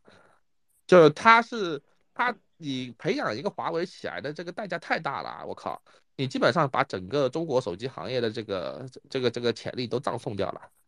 那那 Uniswap 如果真的让它搞起来了，对吧？那其实也是一样的，对吧？你就是把整个 DeFi 的这个未来的这个这个东西给葬送掉了，对，所所以就是 所所以就是说，我觉得给帮 Uniswap 去讲话的这些人逻辑都是很奇怪的，对吧？所以我只能就是想，他们要么就是跟 Uniswap 有比较特殊的利益，要么就是收了 Uniswap 的广告费了公关费用了，要么就是干脆就是 Uniswap 的这个呃旗下资本呃就是资本去投资 Uniswap，对吧？然后那可能就是关联方，对吧？就比如说一个资本资本 A，他投资了 Uniswap，又投资了这个又又投资了，比如说是 Izumi，对吧？然后 Izumi 那肯定是拼了命去舔这个 Uniswap 呀。就嗯，明白了解，嗯他那个老板就是我，我去，我去，我在推特上面，我去，我去跟大家讲话，他都是回答不上我的问题的。我说你为什么要去舔 Uniswap，对吧？你是不是跟 Uniswap 你收了他公关费用？我觉得可以讲啊，对吧？你比如说科尔嗯他的 grant 呀，我天天我天天给他去做那个中文的翻译，做这个中文的这个社区，我也收 grant 呀。你没关系，你讲出来嘛，对不对？你如果说你收了人家的钱，你帮人家办事儿，我我我不会对你怎么样。但是以祖米他最大的悲哀就是他明明没有收人家的钱，对吧？就是嗯用用那个用用用一个用一个术语叫做他就是他是自干五，知道吧？自己带干带着带着干粮的，对，这这种人就是我说难听点就是脑子有问题，就是搞不清楚，也不是说脑子有问题吧，就没活明白，你自己的屁股坐在什么地方他都搞不明白，对。就他那个资源，就是以 Zoomi 他那个资源换我来运作的话，我能让他做的比现在至少大个二十二二三十倍是没有问题的。对，但是他非要选择这个我爱那个那个那个 Uniswap 这个老歪脖子树，对，啊，这个就是那反过来说就是 Uniswap 他们的品牌运作在这个公关上面的一个能量，就是他现在绝大部分的预算都是这么干的，因为你你还有包括明道对吧？像国内这几个，他们其实都是受了这个是就是要么就是收钱了，要么就是被蛊惑了。嗯对，以 Zumi 我相信他是被蛊惑啊，就是以 Zumi 的那个谁，然后明道的话，我觉得就是收钱了。哦，明白了解，对，所以明道我不会去说他什么，他说的不对，我最多他说的不对，我把他给指出来，对吧？嗯嗯就是你他，因为其实怎么讲呢？明道他当时还在火大二期，他在上面还给给我们讲过课呢，对吧？就对对于我来说他是老前辈，但是但是说实话，就是说我觉得他现在的这个认知已经完全跟不上版本节奏了。哎，我打好就刚刚可能讨论到 Uniswap 这个情况，然后我看到，嗯、费和孤独的感觉有上麦，要不，嗯，然后费费是有什么想和我们一起讨论的吗？啊，就是有因为因为看到这个 Uniswap 还有这课本哈啊，那如果浩伟对于我们来讲，就对于一个局外人来讲，或者说不知道这种内幕情况，或者说对于一些小白来讲的话，我们就觉得哎，Uniswap 牌子大，时间久啊，或者是说你不管是运营品牌还是渠道投放，确实是呃比怎么怎么样好。或者是那站在我们会觉得五十人的团队可能相比来说可能会比五六五六个人的团队会好呀，或者是说我你怎么知道我这五六十个人的团队就不能够铺天盖地的去做，大家各自做各自的呀？一个团队的人多人少不能够去作为一个呃，你觉得我不能够怎么样的一个指标吧？这是我的一个想法哈，就是关于这一点。呃，我觉得是这样的，你这是互联网思维，对，你这是完全的互联网思维，就是说，我觉得就是说，呃，包括明道这班人，对吧？他们都是互联网思维，就是你拿做互联网公司的这个这个这个经验啊，然后或者说是在互联网行业的这个经验，然后来看 DeFi 这个事情，这个是非常错误的。对，因为首先 DeFi 它不是一个不是一个不是一个注意力产业啊，它不是一个不注意力产业，它是一个金融行业。注意，金融行业不是靠人多的，是靠人的脑子的，靠人的这个是靠第一性原理的。对，就特斯拉其实诠释的很好啊，就是第一性原理。对，就你做的东西得是对的，然后你你你接下来就是说你再给他去推一点点小小的力，就能 boost 起来。对，就是因为金融的金融的本质是杠杆。对，啊，如果说你做一个东西，你要费劲，你要搞两百个人，搞搞一千个人，然后才能把这个事情推起来，效率是很低的。而且我可以明确告诉你，Uniswap 这个模式是不可持续的。为什么呢？因为你想想看，他招五十个人，招一百个人，他钱从哪里来？对，Uniswap V 三是没有利润的，一分钱利润都没有。就像我刚刚讲过，它是一个零税市场。那他的钱，他只有从两个地方可以来：一卖 Uni，Uni 它现在的代币释放和 CRV 是差不多的，都是差不多是那个百分百分之二十几的一个通胀率。对，啊，但是他没有把这些钱去给到 LP，他去给到什么地方？去给 Grant 啊，然后通过 Grant 然后来捆绑生态，还有就是通过股权来捆绑生态。对，然后 Uniswap 它现在就如果说它，呃，就是说它就是说简单来说啊，就是为什么我之前评价它就是一个庞氏骗局啊？因为很简单的道理就是，你一个没有利润的一个公司，那你作为投资它的这个公司来说，那唯一的退出方式就是后面有人接盘，后面没人接盘它就死掉了。对，就跟世界上所有的庞氏骗局是一样的。对，但是它如果运作成功，它它上市了，对吧？或者说是让可以让更多的这个呃，就是韭菜去接他的盘了，对吧？然后然后他可能还能继续玩得下去。但是如果说一旦这个故事讲不讲不下去的话，你你其实可以看的，他现在最后一轮的那个投资是那个 Polychain，对吧？那跟他之前的这些投资机构比，对吧？他就是一个大韭菜机构啊，没有什么投研能力的一个机构，就是看的就是可能给自己传统传统公司，然后过来给自己包一个人设，对吧？所以就是你说你作为小白什么呀？首先啊，呃，作为一个金融产品的设计者，我不 care 你小白怎么想啊，因为因为很简单，就是绝大部分对于小白其实是没有没有什么资格，就是没在在 DeFi 出现之前，小白是没有资格去参与这些高阶高阶金融活动，没有资格。对，啊，然后第二个，小白的教育成本很高。你举个例子，像 Concentrate 和 Clever，你觉你觉得它有多少用户？它用户量其实也就几十个，但是几十个人就可以搞这么几千万。你要搞你一个小白，你存存个几十块钱，存个几百块钱进来，然后还要搞搞这个问题那个问题，然后哪天又把这个签名给弄掉了，对吧？把这个私钥给弄掉了，对吧？啊，这个成本太高了，你知道吗？你至少这个阶段就是说，DeFi 这个东西不是 To C 的，所以没人会，就是 DeFi 的从业者没人会去 care 小白会怎么想。但是 Uniswap 会，因为它的增长已经遇到瓶颈了。你不要说增长遇到瓶颈了，它现在整个商业模式就是不成立的。对，所以他只能去拓展对期的一个市场，然后去做 PR 这一块儿。你像你像 Frax，他需要去去拓展 To C 市场吗？他不需要。他为什么不需要？很简单，他印钞机啊，他很赚钱啊，对吧？我我你你一个小，我让你这个你这个小白你很鄙夷，我干嘛要说服你的？我没有必要获得你这个客户资源啊，没有必要啊。你你对我，我把你说服了，你最后就给我加个几百块钱的 TV 啊，干嘛呢？对吧？嗯，那浩伟，我想问一下，你觉得是小白的市场大，还是现在固有你认为在金融里面行业这些人群大呢？那据我所知，其实大家从传统 Web 二里面到 Web 三，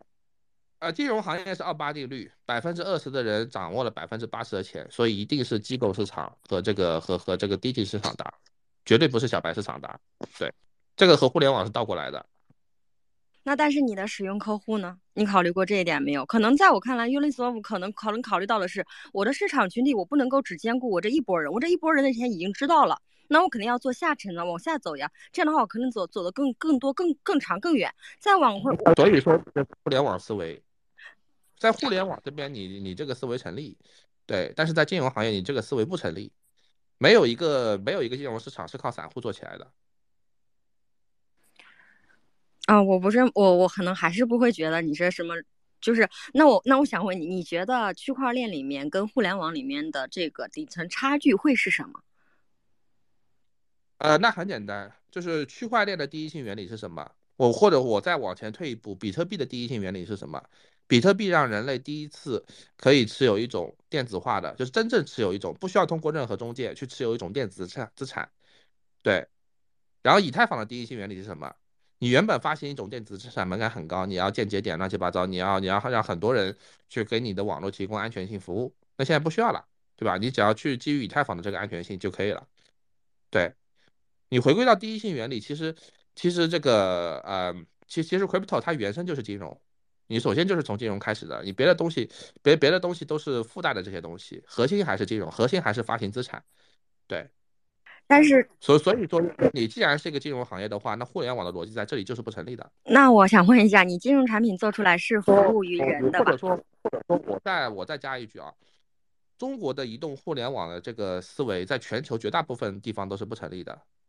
对。但是中国互联网确实在全球也做出来了呀。你举个，你做出来那好，它出得去吗？那你除了 TikTok，你出得去吗？你腾讯你出得去吗？出不去的呀。你只能在这个小市场里面，你只能在这个市场里面活着。你你你只要出去了，就就你根本出不去，对吧？你出去要么违反法律，要么就是大家不会这么用。你举个例子，啊，海外的用户他是不会就是把支付、把聊天、把朋友圈全部放在一个 app 里面的。这个这个东西只有在中国成立，你在全球其他国家全部都不成立。对，这个是中国特色，你知道吗？嗯，对，所以互联网思维。互联网思维，特别是移动互联网思维啊，毫无疑问在 crypto 这个世界是不成立的。因为首先，crypto 现在主流的用户群体是谁？还是西方用户，对吧？你是面向全球的一个产品，对你面你面向全球的产品，你用中你用面向中国的一个思维去做，那怎么可能做得起来呢？嗯，那我想问一下，其实我因为我最近也发现了很多外国人开始注册中国的微信，开始使用微信，那针对这一点，你怎么去讲这个事情呢？呃，我觉得你这是以偏概全，你的数据来源在哪里？嗯，但是你要话说回来，那如果说你要想跟中国人做生意，我们就拿炒域名来讲，那你要想混到中国人的群体里面，你是不是需要我注册我们的微信，然后是不是需要打进我们微信群里面去？不不不，我我这么跟你讲吧，就是金融这个东西，目前来讲，它还是华尔街为主的，还是美国人为主的，因为很简单，人家有铸币权，对，这个是一个现实一个状况，对吧？如果说哪天啊，中国它获得了铸币权。那当然按照这个中国人的规矩，但是很可惜，现在不是，现在不是，现在铸币权在人家美国那里，对。然后第二点就是说，这个差距我们是要认的啊，就是说中国人在这个整个一个金融这方面的这个差距，你至少是落后整个整整个思维啊，是要落后整个整个西方啊，整整个美国吧，你至少落后了两百年，认知层层面上就要落后个两百年，对，你要补上去。啊，你要补上去，你想要实现弯道超车，你我超车，你首先要把这些东西先搞清楚，或者说基于定义性原理重新去思考，建立一个最更好的一个东西。啊，你要靠就是直接反，直接就是说啊，我们搞了一个新的模式出来，怎么怎么样，对吧？啊，那互联网互互联网这个东西实际上它也是很脆弱的，啊，就是其实这一次疫情已经发生过了，啊，如果说如果说没有就是国内这个政策是去支持的话，互联网互联网公司是活不下去的。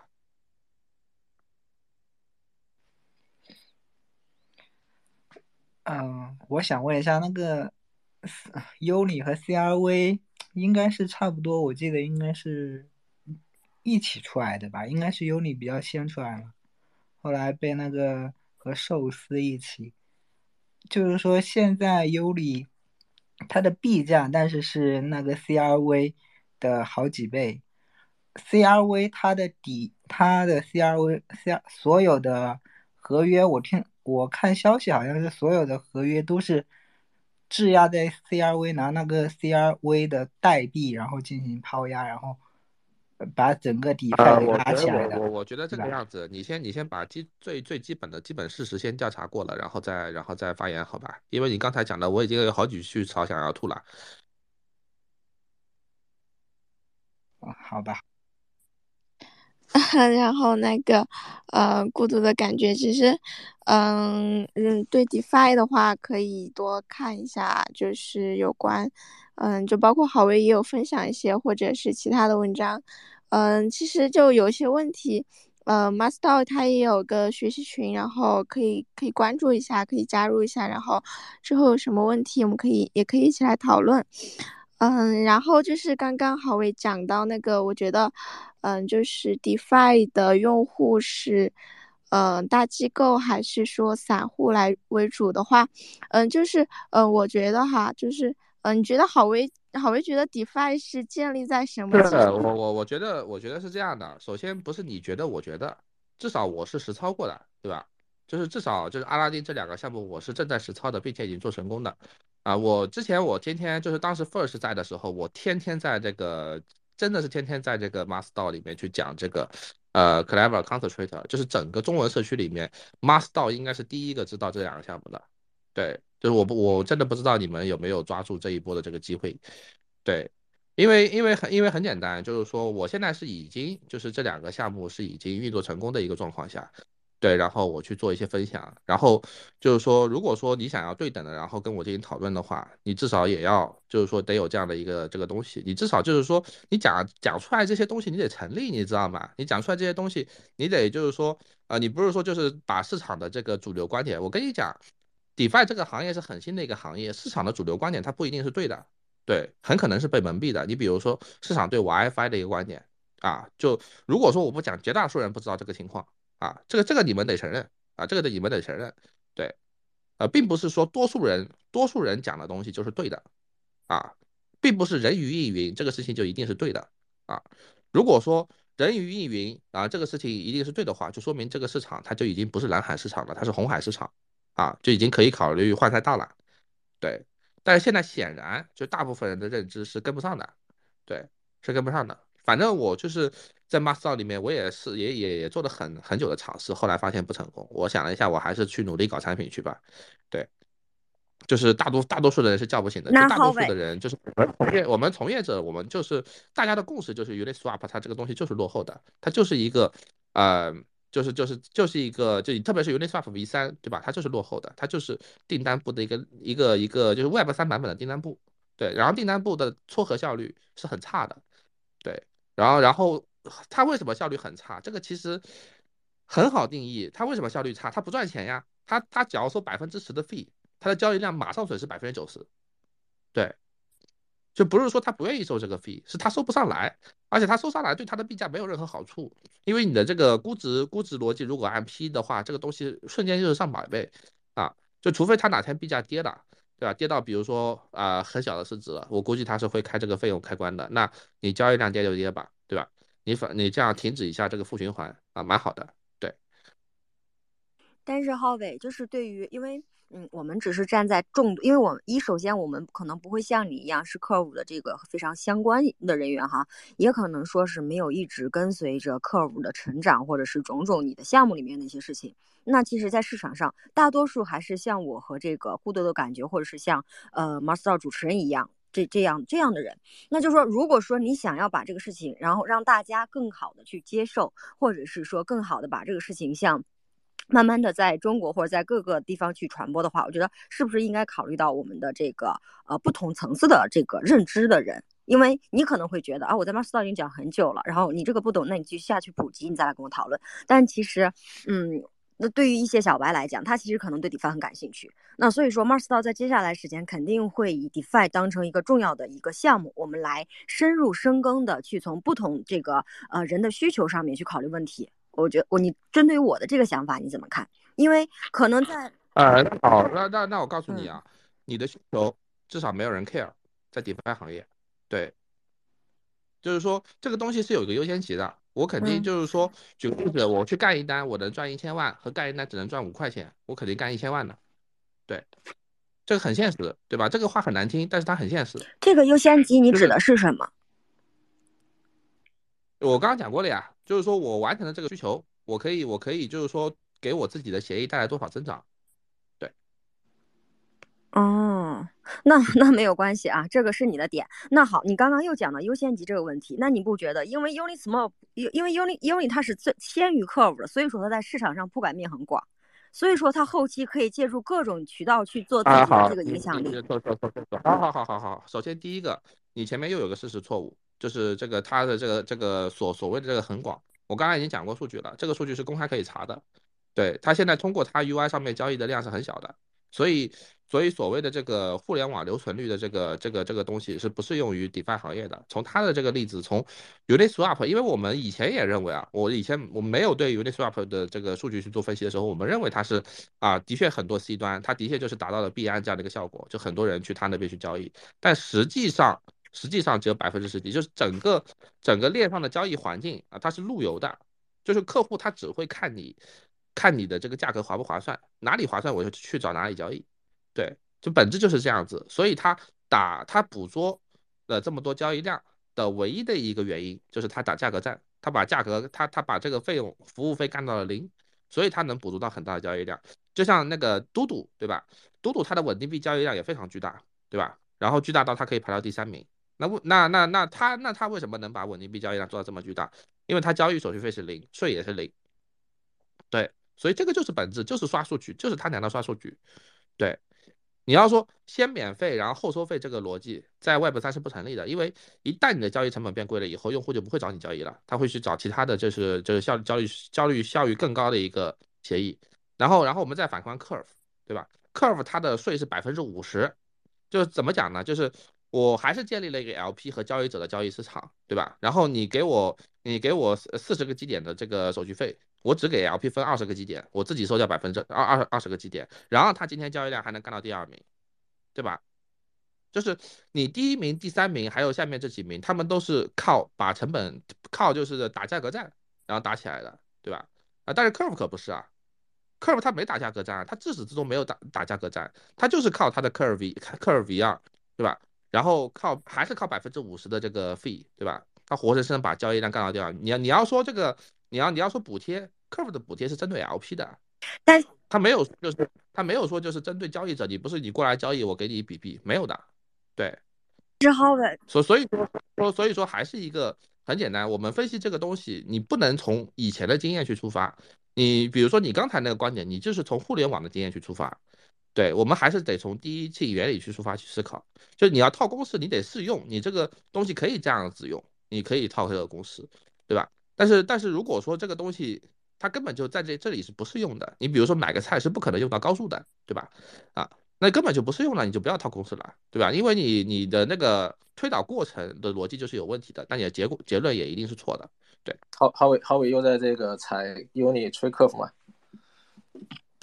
呃，那怎讲呢？那个他不重要，不重要。我我我我也我也同意吹。哎，我请教一个问题，那个我一直没想明白，就是这个如果新的一个项目，我上我们上讨论过这个问题吧，对吧？如果一个新的项目，对吧？copy 了 Curve 的这个呃 V1 token 的模型，发了一个，然后然后他不收手续费，不收手续费，一分钱都不收，对吧？零点零五都不收了，对吧？这个一分钱都不收，然后完了之后，或者说他可能呃，let's say 收这个呃零点零三或者零点零二。手续费收的比客服低，然后那个呃，他发了出来，然后这个项目那因为有呃类似 OneInch 这样的聚合器在，所以它多多少少它都会有一些流量，对吧？那假设说这个项目不是那么水，它那个一开始有那么一自己做那么一点深度的话，对吧？那我我的问题是这个，那长远来说的话。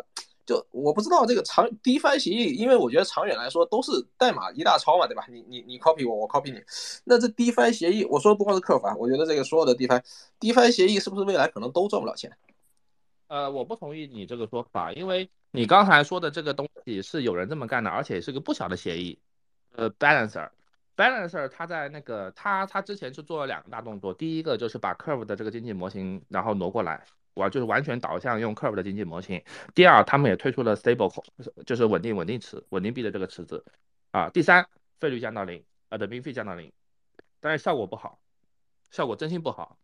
哎，但是但是你看，但是你看，你看你看 Balance，就 Balance 它的 TVL 跟它的前高相比是四个 B 点，现在是一点七四个 B 点，它它的高点是四个 B 点，也就是说它跌了可能百分之六十。但你看那个 Curve，Curve 的这个前高是。接近二十四个 B 点，然后现在是这个四点七四个 B 点，就 curve 的这个跌幅，从 TBL 角度来看，就不是说 curve，，而是说 Balance 这个跌幅其实没那么大，也就是说 Balance 还是强一些 TBL 的，对吧？你如果说你如果说那个不具体去看，然后你直接去做横向比较，你得出的结论也一定是错的。对，因为 Curve 它之前跌 TBL 主要是两个原因，第一个原因是这个 UST 的崩盘。啊，USD 的崩盘，这个而且当时差一点点，Curve 就把四铺就是推成基础池了，对，还好是没推，如果推的话，它可能比现在还要更糟糕。对，啊，这个这个这个这个是这个是主要原因，这个是从两百然后跌到八，啊，然后第二个是 S T E E T H 这个 D Pack，对，就主要是这两个东西的这个原因。对，就是不，我们们我我的逻辑不是说对客服看不好，我的意思是说，就 balance 是不是还是从在市场上，咱们不跟客服比，咱们拿 balance 跟 uni 比，uni 的前高是这个十一个 B 连，不到十一个 B 连，它现在是三点八一个 B 连，就 uni 已经跌掉了百分之六十以上，对吧？那你看那个 balance 的跌幅仍然是比 uni 要小。就是百分比来说的话，那是不是我们可以认为 balance 是抢了一些这个，呃，这个这个这个这个流动性和抢了一些用户的，可以这么说吧？呃，抢用户肯定是不成立的。Balance 那个你用过你就知道了，那个交易体验是很烂的，没有人会用它那个东西去做前端交易的。它前端我昨天还登了一下，我靠，又改了一版，对，但还是还还是很不好用，因为之前那个 Concentrator 的这个 CTR 就是在这个就是包括 WiFi 对吧？最早的 WiFi 它的挖矿都是在 Balance 这边开始的，对吧？但是后面都都都两两个协议就是试验了半天，然后最后都不愿意干嘛，因为很简单，不好用啊，对吧？不好用啊。然后他现在手里面的这些，看他的前几名的池子 LSD，对，就是 Balance 其实也是 LSE 的一个受益者，对吧？就它其实是完成不了交易需求的，就交易市场的建立需求的，它只能完成一个就是代币应用场景的一个需求。就比如说像 Lido，对吧？它在 Balance 上面去组一个百分之八十对百分之二十的 WST 窃取对上 ETH 的一个池子，那它就那这样的话，它就可以减少很多 pack 的压力，因为它到 Curve 上面去放，它是一比一嘛，对吧？那如果说所有的这个 S，假设所有的 ST 窃取全往这里面冲的话，那它的 pack 压力就会很大。对，所以 Balance 它现在定位其实已经不能算是一个交易所的，它完全把那个手续费 remove 掉，我觉得也没有问题了。对，就它的需求其实就是当时 Curve 的一个需求，就是 pack 的需求，而不是交易的需求。对，但是 Curve V 啊，它解决的是交易的需求。对，这这两这个这个这个产品区别还是特别大的。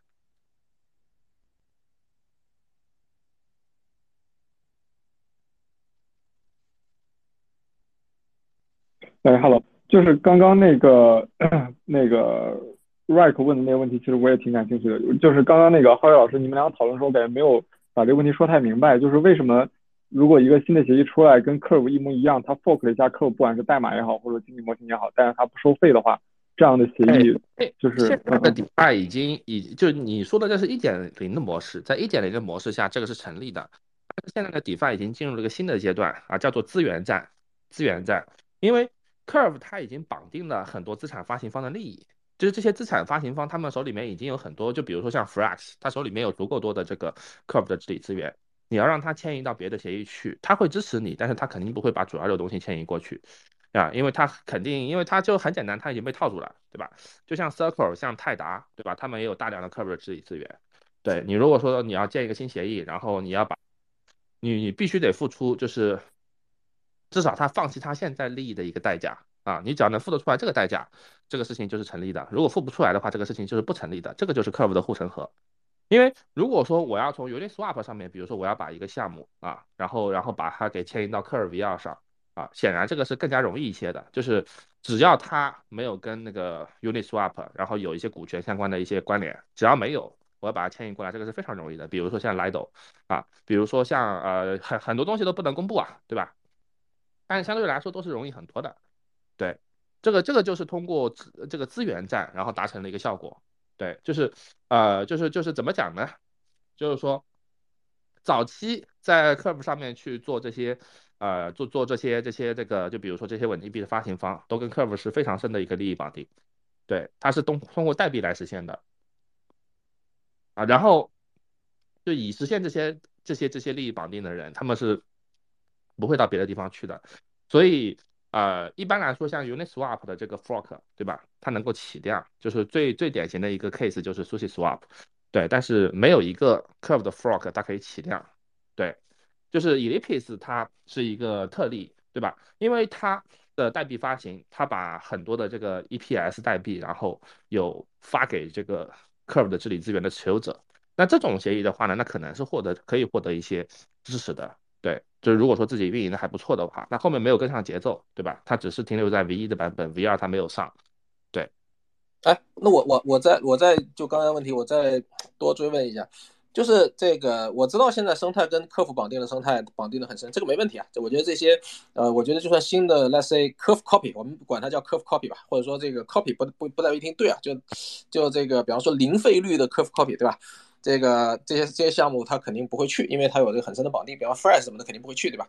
但是就是说，呃，首先这个 Curve Copy 它会从 OneInch 这种聚合器呢拿到一些这个 C 端的流量。其次，如果他自己多多少少有些启动的这个资金的话，他自己可以把一些池子给做起来。也就是说，他会吃一部分的这个，吃呃可可能很少，对吧？但是他会吃一部分流量。那如果举例来说的话，你看那个之前那个呃这个当当那个呃。A C 做的那个三三呃 Solidity 做的不成功哈，但是现在 Solidity 各种这个呃类似的用这个 Solidity 的这种机制对吧，也是一 V 一的变种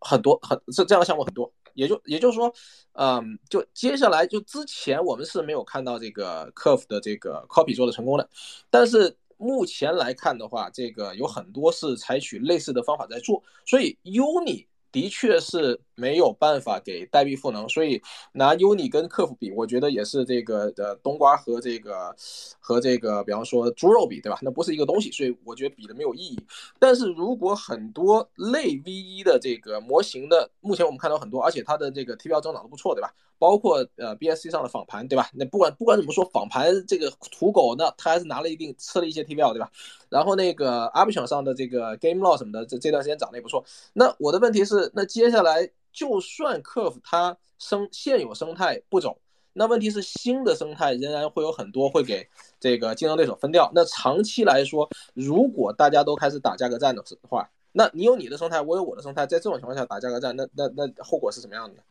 未来是什么样的？啊，这个事情，这个事情我之前有专门跟 Michael 有交流过啊，然后 Michael 的回应就是，那很简单，我把那个 Uni 上面的这个手续费的这个 admin fee 直接改成百分之一百就可以了。啊对啊，改改改成零就可以了，就是我不收 admin fee 了，因为你可以看整个一个 CRV 的一个 revenue，它真的手续费这个部分是占很少一部分，对，就只占个位数，对，他完全可以。那客服那客服那客服靠什么？那客服就靠稳定币的这个发行来，就就靠这个铸币权的分配，还有就是，呃，这个这个已经足够了啊，真的已经足够了。反正我觉得这是我认为客服存在的最大问题，或者说不是客服，我认为这是 DeFi 的最大问题，就是如果大家都价格战的话，对吧？这个东西它没有任何的用户粘性，就因为没有 C 端的用户粘性，所以呢，B 端就是各自为王，占山为王，对吧？你占一块生态，我占一块生态，至少目前来说很有可能是这样的，对吧？那个阿布小上那个类客服的生态已经开始有点明显了啊，那然后那个呃其他的我觉得无所谓啊，其他可能 OP 可能会有，这个没有意义，你知道吗？你在策略上面做的再成功，你也打不。来，啊，这个是这个是现在的市场现状，目前没有一个策略先做的，然后再到你目前市场现状 是这样没错，但是但是咱们得咱们得看 future 对吧？而且这个就算是现在的市场现，因为 很就说就算是就算是现咱们看现在现在说外来的和尚是念不了经的，对对吧？你比如说你在一个委内瑞拉，就说很好的，就说现有的生态，我觉得这个没问题。就是你说现有的生态，我觉得没问题。你像一些中国的公司，对吧？你把同样的模式复制到美国也是起不来的，一样的道理。对，我操，不是啊！现在你看抖音在美国打那个抖音，多多牛逼！呃，抖音是一个特例啊。你你比如说，你比如说你腾讯，你搬过去，你不能说你不能说抖音是特例。你看那个，你看那个微信，马斯克都说要把那个推特改微信了，我靠！对呀，好伟，叫叫叫 everything，叫叫 everything app。但是我的我的例我我的例子可能会举的不对啊，我是为了方便你们理解，对吧？因为我也不太了解互联网啊。但是金融行业的。目前没有说就是你在中国干得很好，然后你反过去你跑到这个华尔街上面去干也能干得很好的。对，不不，那个那个那个不重要。那我再我再举，我再我再探讨另外一个数据。那你看这个，咱们且不说现在这个其他的三三或者其他的 V 一做的怎么样，对吧？你看过去一年的时间，或者说过去大半年的时间啊，当然当然你你你你你有解释这个呃，其中这个 Curve 它下下跌了很大的原因是因为这个 UST 的这个崩盘，这个没问题。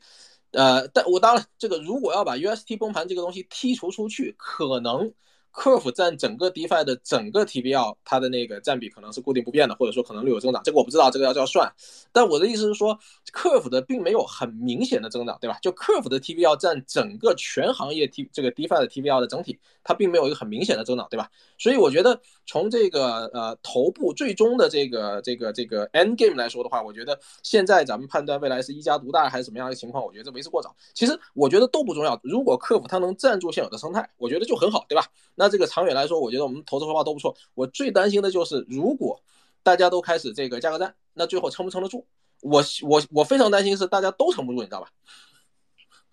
哎，对，至少至少现在的状况是，呃，就是你比如说你看交易量排前几的这个协议，就是除了 Curve，每一家都在打价格战，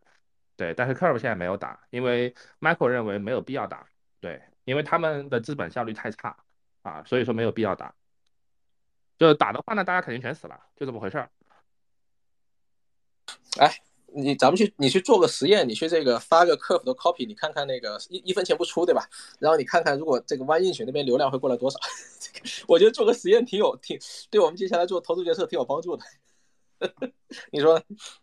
这个东西我不用做实验啊，这个之前很多人都做过啊，对吧？比如说像呃，那个那个叫什么来着的，叫 M Stable，对吧？M C 它不就是 Fork Curve 嘛？他做成功了嘛？他最后还是把他自己的那个自己版本的那个三 C R V，然后作为作为一种，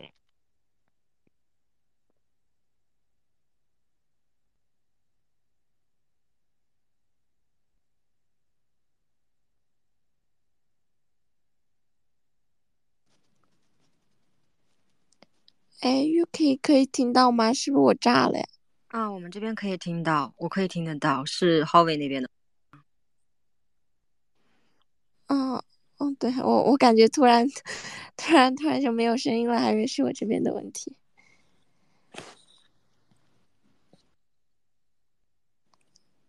UK，你能听得到吗？哦，我这边也听不到，我这边听不到。我这边听不到 Howie 的声音，但是我可以听到你们两个的声音。是 Howie 这边出问题了吗？啊，应该应该是那边，那那先，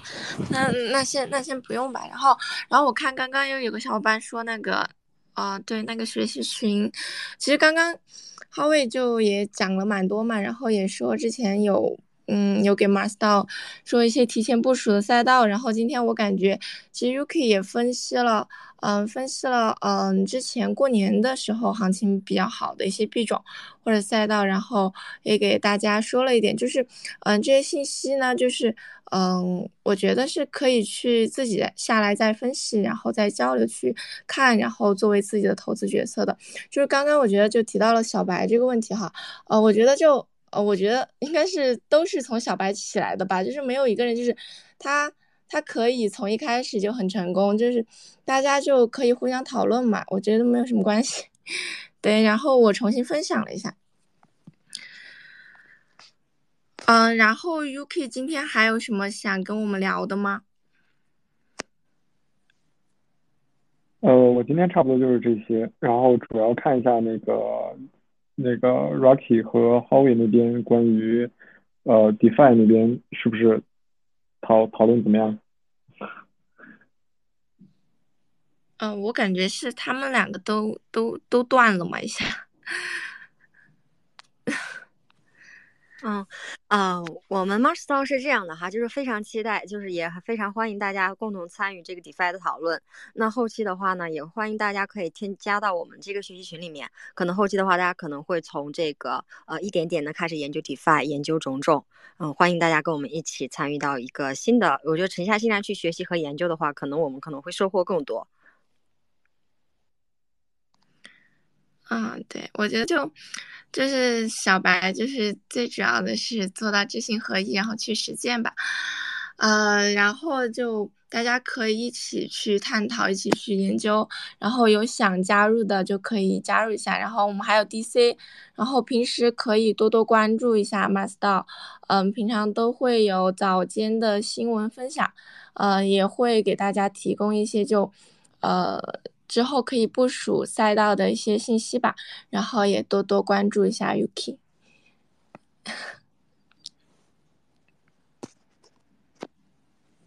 好，也可以听到我的声音吗？嗯，还是非常欢迎浩伟可以跟我们继续以后，不管是 Curve 还是 Uni 还是其他的这种，我们都非常期待大家可以有更多的这种嗯争辩，或者是可以在这种争论中发现出不同的声音，碰撞出不同的思想。关于是不是互联网思维或者是 DeFi 思维的话，我觉得可以拿出来一起讨论。它的几个点我们也会哎收纳收纳起来，我觉得挺有意思的，我对这个还挺挺蛮感兴趣的。完蛋了，这个郝伟又走了吗？我每每当这个问 问到同样的问题，这个郝伟就掉线了。我靠，这我的错，我的错。没有没有，但是我觉得瑞克这个挺好的哈，真挺棒的。他可能就是突然间就没有声音了。哎，那个 Rocky，我之前好像我我不我不太记得我是在哪里看到一个事情，呃，就是像 Curve 这样的东西是可以随意的去 fork 他们的代码的吗？就是它这代码在链上是开源的，大家都可以随便抄的吗？都在开源，所有的所所有的 protocol 都是开源开源的。所以这个，所以我我这个有一个有一个大佬的观点认为，这个所有的 DeFi 的 protocol 只要是收费的，未来都是朝朝这个无废化发展。也就是说，这个大家都在这个朝这个不可避免的这个收收这个费率的死亡螺旋这这个这个加速奔跑，这个是没有，这个是这个是无解，对吧？哦，这个的话，一家之言，一家之言，我我不知道，我不知道，我我不我不知道这个会不会是这样的情况，但是不排除，对吧？我反正是没没想到这个，我我我是没看到这个各各种 DeFi 协议的护城河在哪里，对吧？就就刚刚说的，你去你去 fork 一个 Uni，对吧？Uni V 三马上就要那个开源了，对吧？马上那个这个专利保护就过了，你去 fork 一个 V 三，你去 fork fork 一个 Curve，哎，你你你你你刚刚说那专利保护是什么意思？V 三不是有个代码的专利保护嘛？马上马上到期了。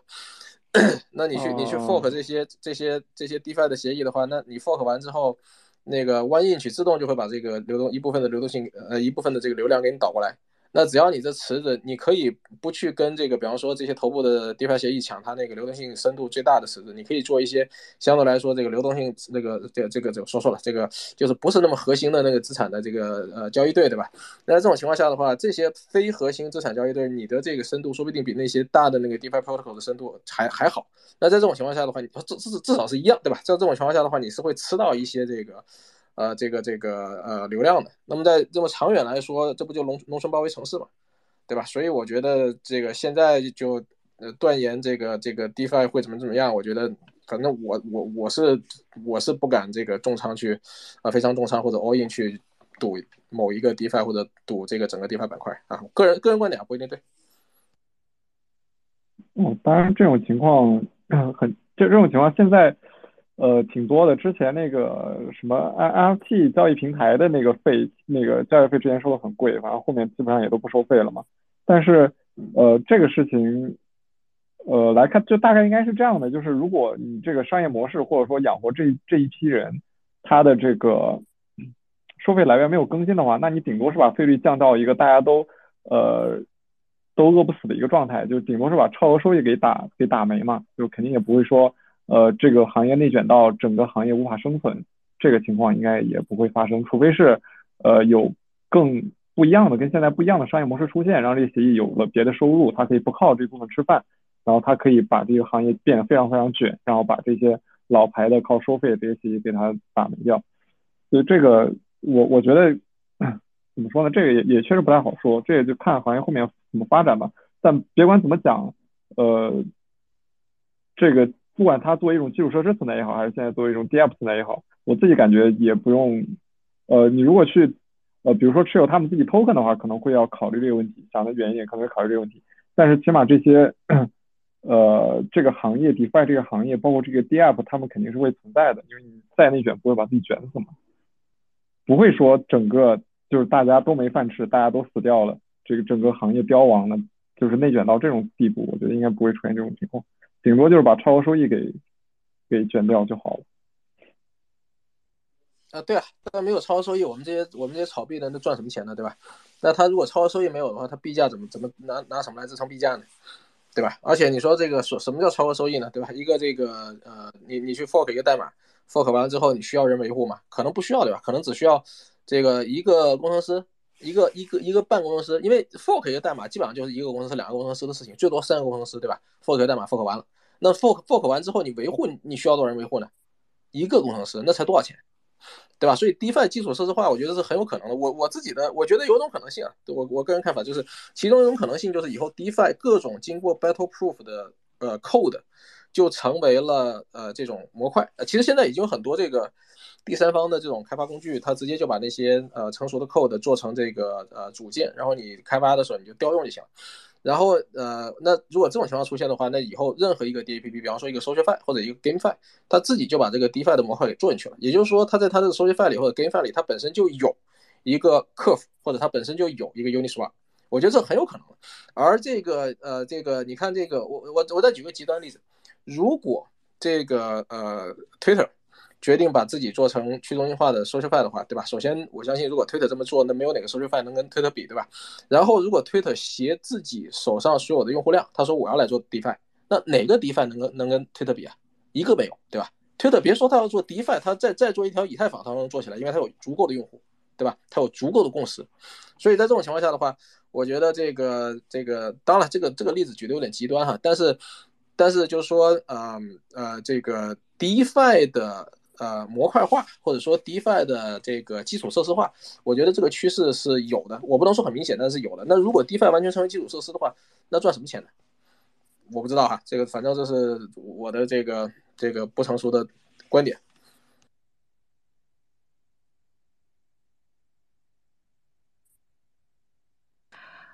嗯，然后我看到看到那个 James。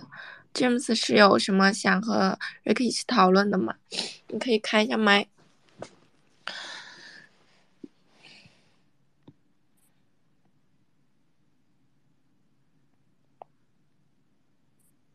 嘿，Hello。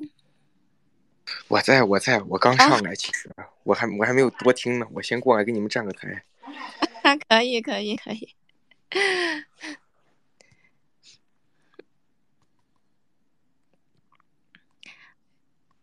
哎，其实我刚刚听到瑞克说那个，嗯，就是如果在 SocialFi 里面加上，嗯，DeFi 这些功能，就是，呃，那你之后对 SocialFi 的看法，就是就是刚刚也提到一个点哈，我不知道刚刚你在听没有，就是，嗯，机构和散户的对于 DeFi 的重要程度，你你有什么看法吗？我我知道，这是这是那个 Howie 的观点，对吧？我我我当时我我上次这个这个跟他聊着聊着他就跑了，就是这个就是这个观点对吧？我的观点是所谓的机构散户，那的那机构的钱从哪来的，对吧？你看华尔街的机构机构钱从哪来的？不也是从散户手里摸到的吗？对吧？最大的主权最大的这个主权基金最大的养老基金，他们钱不都是那些一个一个那个四零一账户都是个人的四零一账账户里的钱给到他，然后这个他做成了这个最大养老基金吗？那这些所谓的机构是什么？这些所谓的机构全都是中介。对吧？那你做 DeFi 是为了干嘛？是为了去中心化，首先就去中介化，对吧？所以 DeFi 的未来它一定是面向散户的，它一定不是面向机构的。也就是说，今天 DeFi 的这个 learning curve 非常 steep，对吧？它的这个学习曲线非常陡峭，很多散户搞不懂。我觉得这不是散户的问题，这是这是这是 DeFi 的问题，这是目前 DeFi 的问题。那么现在我们已经看到很多这个新出来的 DeFi 的协议，它的用户友好性越来越好。他甚至有的是直接把这就是说呃资产给你用这个呃或者说各种不同的协议，他给你这个打分，告诉你这个东西的这个危险系数多少，这玩意的这个收益多少。也就是，散户不需要就针针对这些，你不再需要去搞清楚它里面的非常底层的逻辑，因为那很复杂。那就就跟什么呢？就跟你去银行买保险一样，或者你去跟你去银行买这个理财产品一样，对吧？它大概给你一个这个这个 overview，然后你你根据你自己的自己自己的情况决定买不买。当然这里面仍然是有很大风险，就是你可能你可能这个不知道它底层是什么而上当，对吧？但是就是说至少比以前，对吧？现在的非常原始的 DeFi 的这种呃用户友好性非常差的这个界面以及它的这个呃这个这这种构成，我觉得会好，以后会越来越好。而且我们还看到什么呢？还看到很多这种一站式交易的，呃，不说错了，叫做呃，叫做可以一键跟单的那种一一些呃新的 DeFi 的玩法越来越多。那么这些可以一键跟单的，就是有很多，比方说大 V 对吧？他自己做的好，然后完了之后他自己在那个某一个平台上设一个 portfolio，设了 portfolio 之后，他会把他的 portfolio 里面的这个原理跟你说的清清楚楚。完完了之后，你可以一键跟单，对吧？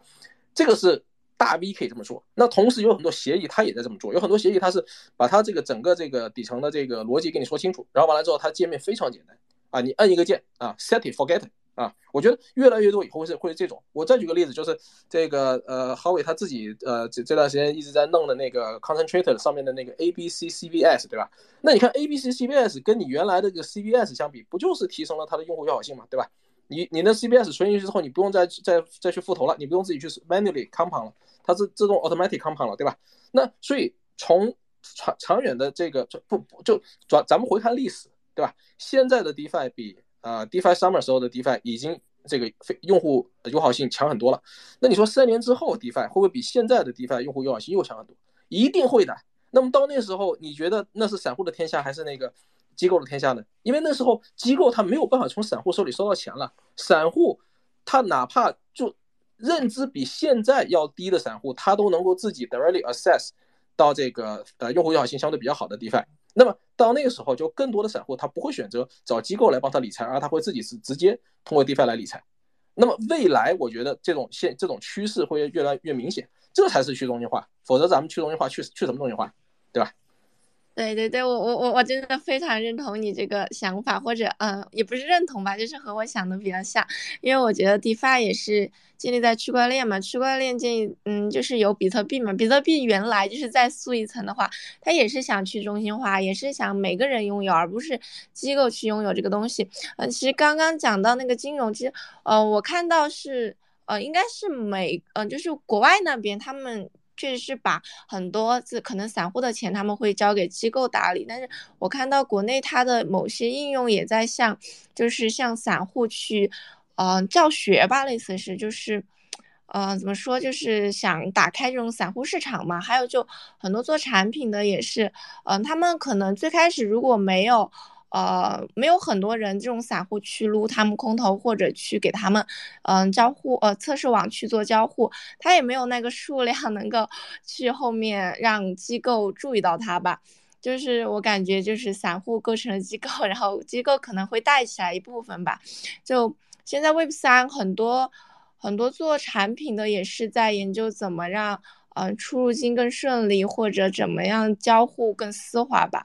就反正散户和机构这个，这个，嗯，我是觉得积积少成多吧。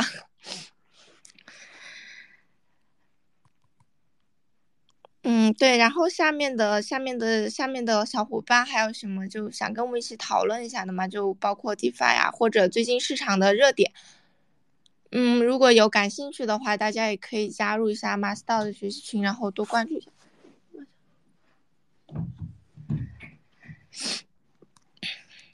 然后 UK 这边，我们还有什么想交流的吗？哎，我看到有人上麦，大家等一下哈。James 和 Rick 对最近疯涨的这几个币怎么看呀？关于这个 Howey 的这个 Curve 和 Uni 的这个想法，我觉得是兼听则明嘛，因为他毕竟要站在他自己的立场去谈一些问题。那我们不管是作为投机的人，还是作为投资的人，就应该有自己的思考，就是多听多想嘛，然后多去看资料，多去研究。那对于市场上就是最近偶尔会爆出来这些热点的这个币会怎么看？如果说我们就做短线啊，或者是。投机的这种，或者是根据市场情绪啊，这种，大家有没有什么可以一起讨论的？哎，你你问我对，Rick，你你就对最近这个疯涨的这个，呃。我的就我现在首先那个暴涨的我一一一律不追哈，那那当然这个因为这个我一直定投，然后那个这段时间因为也是这个这个听 Howie 讲了很多对吧？我就这在之前呃年底去年年底我就已经开始加那个 Curve 和那个 CBS 的仓位，主要还是 Curve，因为 CBS 我觉得套个娃娃就觉得有点有点那啥，呃，然后那个其他的生态基本上那个 Rick。不好意思，我这里插一下，因为我怕我待会儿稍后忘了。刚刚那个浩伟在这儿的时候，我就想起来这个问题，但是呃忘忘记问了。因为那个刚刚提到 Curve 它那个呃 VCLV 白名单的问题，那也就是很多协议它去呃竞争 Curve 治理权的时候，它拿不到那个 VCLV 的白名单，它其实本质上它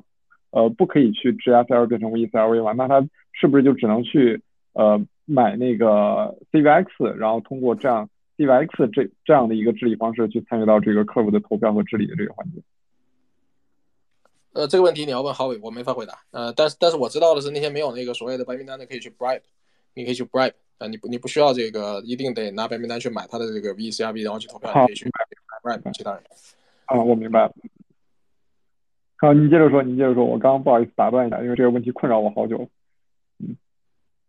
OK，我的这个问问到了，顺便给我倒是也告诉我一下，我不知道那个我不知道那个 CBS 的那白名单是是不是是不是一样，但是我猜哈应该是一样的，因为如果 CBS 跟那个 VCRV 的白名单它不一样的话，那就有可能会有治理攻击，或者说这个呃怎么说呢，它就能够 bypass 原来那个呃 V curve 的 curve 的白名单，我觉得应该是呃穿透的，也就是说呃这个两方应该是一样的，我猜哈，但你回头问了之后可以告诉我。呃对，刚刚说的那个，对，刚刚说那个资产，我我这个呃，我的原则是涨的都不买，对吧？因为因为这个长期来说，这些这些 protocol 它的风险是非常高的，对吧？如果说它已经爆拉了，那那这个怎么说呢？除非除非我知我知道这个东西它是一个这个它有具有长期投资价值，那这样的话定投就好了。否则的话，如果是这个阶段波段操作的话，比方说这个之前这个买的 curve，但不不是投资建议哈，这个大家 do your research 对吧？那比方说这个之前进的 curve 啊，或者是进的这个呃这这个 concentrator 啊，这等等乱七八糟，它涨涨了之后我就卖。不，curve 我可能涨了之后不会卖，因为 curve 我相对来说看一个中长线，我还觉得比较看好，至少目前还没有看到说刚才刚才我们讨论的这种这个呃把费率把费率变成零的这种情况出现，对吧？那如果这种情况出现的话，那我肯定毫不犹豫的把这个手头的这个 curve 仓位给卖掉。那目前没有，所以那个 curve 还拿着。那其他的 curve 上的生生态，我觉得肯定是，那至少从我角度来说，那涨涨多了肯定不追，对吧？那至于说呃涨多了之后止不止盈呢？我觉得个人看个人的这个呃理解啊，我我个人还是会分批止盈的，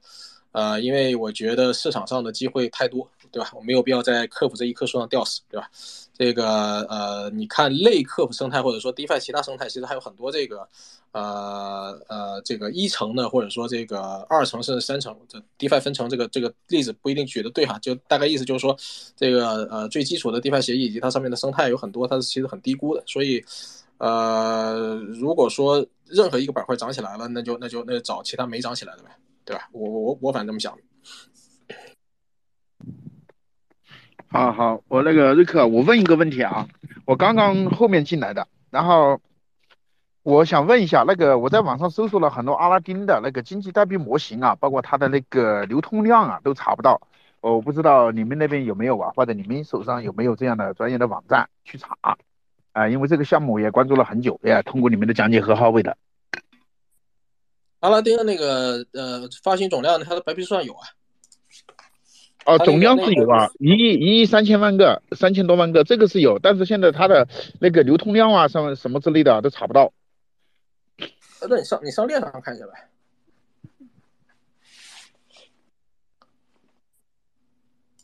阿拉丁的流通量好像不大，我觉得我觉得 C N C M C 上显示的大概是对的吧？然后不确定的话上链上看一下可以。嗯，哪哪个地方看看？你可以上链上去看一下它的数据嘛。哦，链上数据是看了，但是有时候看的，呃，比较比较那个粗，就是来的很，它没有一个专业的，就是说流通量多少啊，这个什么之类的啊。呃，应该有工具，大家谁知道的可以说一下，我不太知道。因为你们你和那郝伟两个讲客服这一块，觉得比很多人都专业的多了。因为我觉得这样的话，跟你们学习还是能够学到很多的东西啊。对，不不，能够去客服我一发掘点都不专业，客服我一点都不专业，我在跟浩宇大神学习。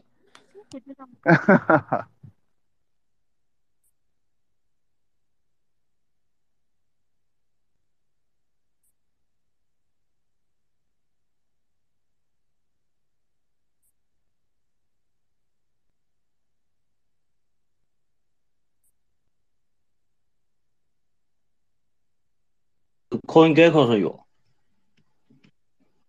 呃，在哪里啊？，CoinGecko 公应该就是那个平时大家常用的那个，对啊，这个就有 ALD 代币都有信息。它没有，但是它没有流通量的这个信息。哦，你就要流通量呗。对，要流通量。对对对，它没有流通量，持币地址都有啊，三千多个啊，但是它流通量没有。啊，这个我对这个协议不了解。啊啊，因为我觉得这个协议的背景还是比较牛逼的啊，什么好多多边呐、什么都投了他们，然后都有参与嘛，然后觉得这作为客客的一个生态，我觉得有的时候它的小币种啊，是这样的，呃，就值得去关注一下了。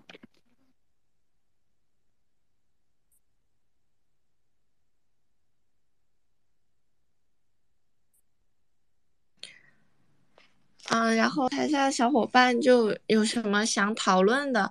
嗯，也可以去多多关注。就刚刚讨论的比较多的地方啊，也可以多多关注一下侯伟老师。然后他也经常在 Master，嗯，过来跟我跟我们讲一些东西。然后大家可以多多关注一下 Master，之后有什么讨论的，也可以在群里面说。嗯，然后那个 Yuki 那边可能，嗯，他今天有事情就就先结束了。嗯，我不知道费还有 James，嗯，你们有没有什么想和我们一起探讨的？其实他刚刚费提到那个问题，就是暴涨的币，其实我觉得，嗯，是可以提前做一下研究，然后再提前布局吧。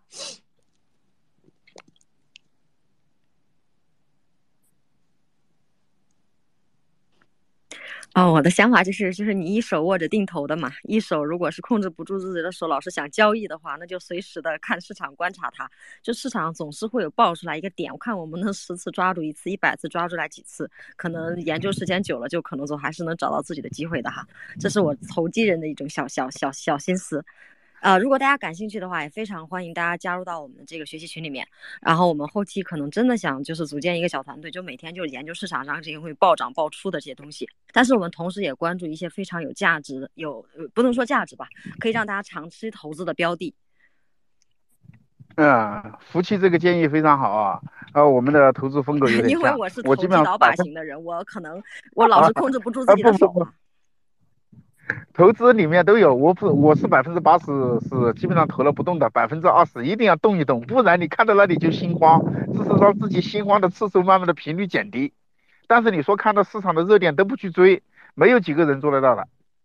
所以说嘛，但欢迎大家一起来参与到我们的这个研究里面去啊，不管是研究也好，不管是这个对市场的这个敏锐的捕捉也好，都行。其实说白了就是我们怎么样找到下一个这个永远都在找到下一个翻滚涌动者的这个机会哈。啊，对对，这这个我觉得好，你到时候加一下吧。我觉得运气很好，上次我们我们自己一个小团队做了一波，哎呀，就是十二月底做了一波，那种感觉一来，我觉得只有将近收获了十倍的收益，哎，我觉得挺好的。哎，你做的是是以是研究就是热点嘛，追热点嘛，就是像就是假如前天那个 ZZ 一下说了一下话，然后就去这种的嘛。哦不不不不，我一般我一个币种我要跟很久，例如说跟一年两年。跟了很久以后，然后再去分析，慢慢的分析，放在放到自选表上嘛。然后你像上一次我自己跟了一个，我们觉得好将近十倍，我觉得也挺好的。那用小资金去做嘛，也不敢用大资金去做，小资金去做，我觉得也挺好的。对，做个这你三万优两万优的，然后去做一下，你搞个十来倍，运气好了，运这里面有感觉。对啊，就是跟做定投，做定投更多的是理性的分析，但是我觉得做做这个投机的话，理性分析加上感觉非常重要。啊，当然哈，我我感觉我这个投机啊，不是说瞎抓的，随随便都抓的，我们肯定是有分析的，或者有点儿的哈，不是说我随便捏一个都都可能出来个十倍二十倍，不可能的，没有这么好的运气在。那那没没没没那没了，你像这种行情能够抓个三五倍的，我觉得一段时间，我觉得已经，并且你在下下注的资金量的方面，是吧？这种情。今年我觉得这样波动的行情，整个一年波动的行情，来回窜的行情，肯定是会这样存在的。如果你又能够把握的波动性和混乱中间把握得住，就像那个塔勒布说的，你具有反脆弱性，你能够天天专注，那我觉得机会还是大得很。因为去年一年我基本上没去抓这些热点，然后光是定投，然后我发现这样不行，因为我算了一下，光定投的到现在亏损率是百分之三十左右吧。对，去年一年下来拉平。那么如果是这样的话，我觉得必须要有一些投机的东西在里面，慢慢的把它拉平，就是小资金量，啊，欢迎加入我们，欢迎我们一块儿研究这个东西。我们可能不研究币，还研究小图片哈，因为我总是觉得，即使在市场非常低迷的时候，小图片永远还是有那个突然间两天爆出来一个，爆出来一个的这种机会。我觉得这个东西。哎，那你对我小图片我就不行，我对小图片是一窍不通，哎，我就是在对币。你到时你看啊，你关注我是英雄，把微信发给我，再到时加你微信。你如果有微信群，更更方便呗。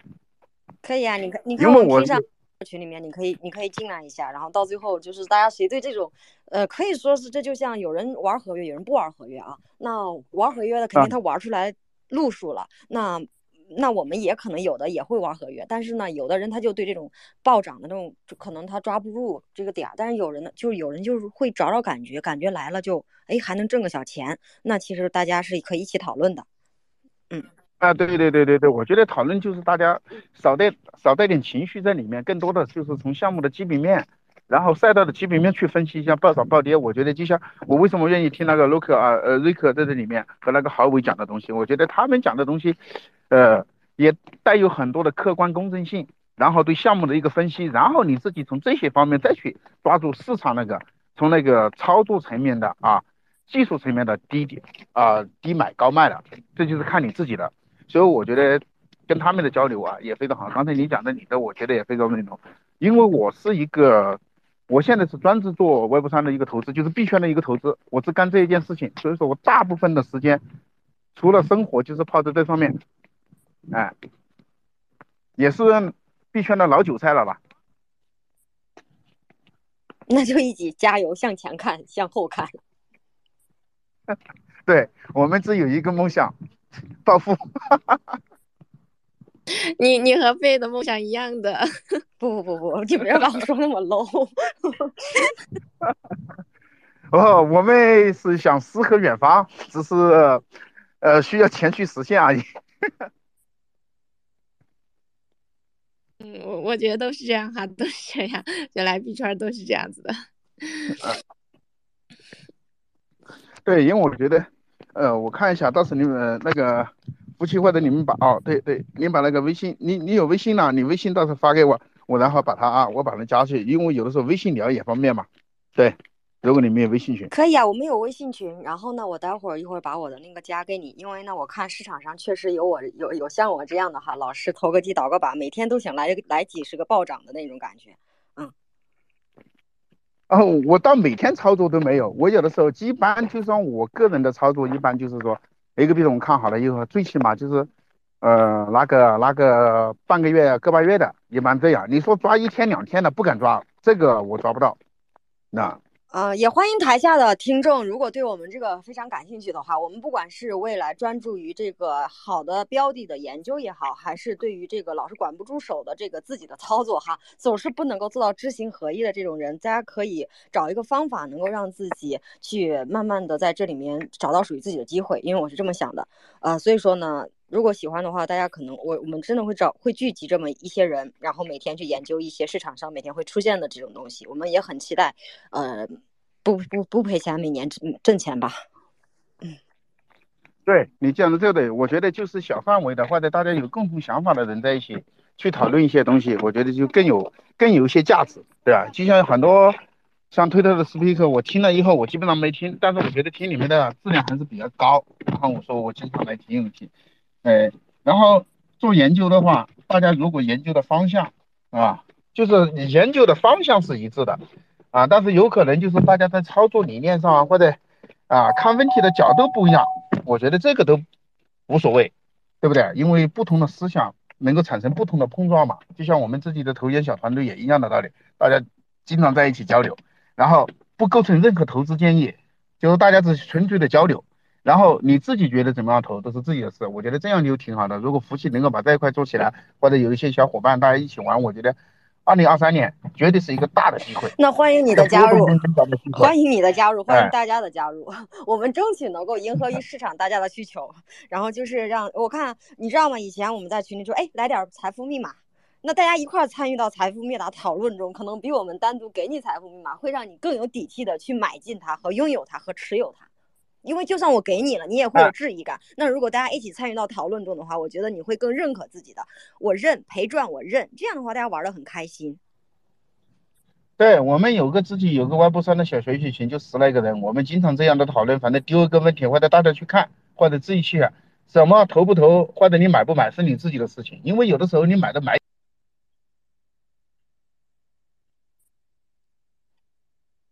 嗯。嗯，我就是我们嗯秉承着。说过了。哎，你说，我们就是兼容并包，我们兼容并包，欢迎大家不同的思想、不同的观点，然后我们也都吸收、都消化，然后都接受，然后大家可以在不同的观点去碰撞出市场新的一个机会吧。对对对对对，我们应该属于去抓住机会的人吧。我们是，呃，我们只是说市场出现什么机会，我们能不能抓得住？对于我们这么投资，是很多标的，他们能够去建设，能够去推动一个项目的发展，我们是做不了推动项目的发展。我们更多的就是讲白了，就是一个投资的人或者一个投机的人。我们去抓住，我觉得这一点就需要我们大家的，如果有一群人呐，很有耐心呐，能够在这个行业里面能够坚定的发展啊，机会还是蛮大的。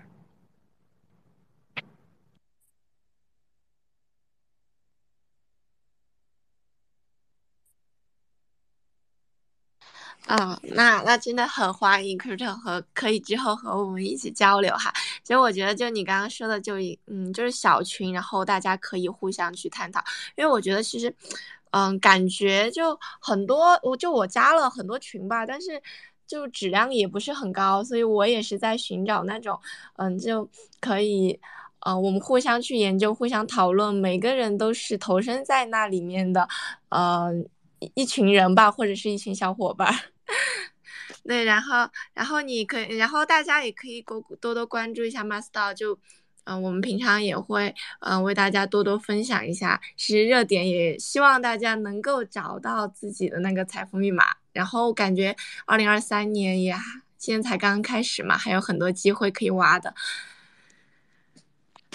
嗯，对，然后，然后那个 Crypto 可以可以加群加一下，然后费也在里边。然后今天就大家还有什么想讨论的吗？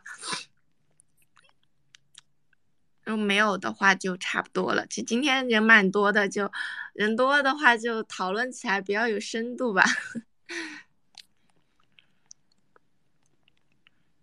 呃，我们争取做到不能够让大家可能一下子暴富，但是争取我们让大家不赔钱或者少赔钱，多多少少赚个钱哈。虽然说这个暴富这个人，你刚刚打了个广告，说我说的我挺 low 的，就是老想暴富这种挺 low 哈。但是我们还是想挣钱的哈，挣钱是王道。对对对对对。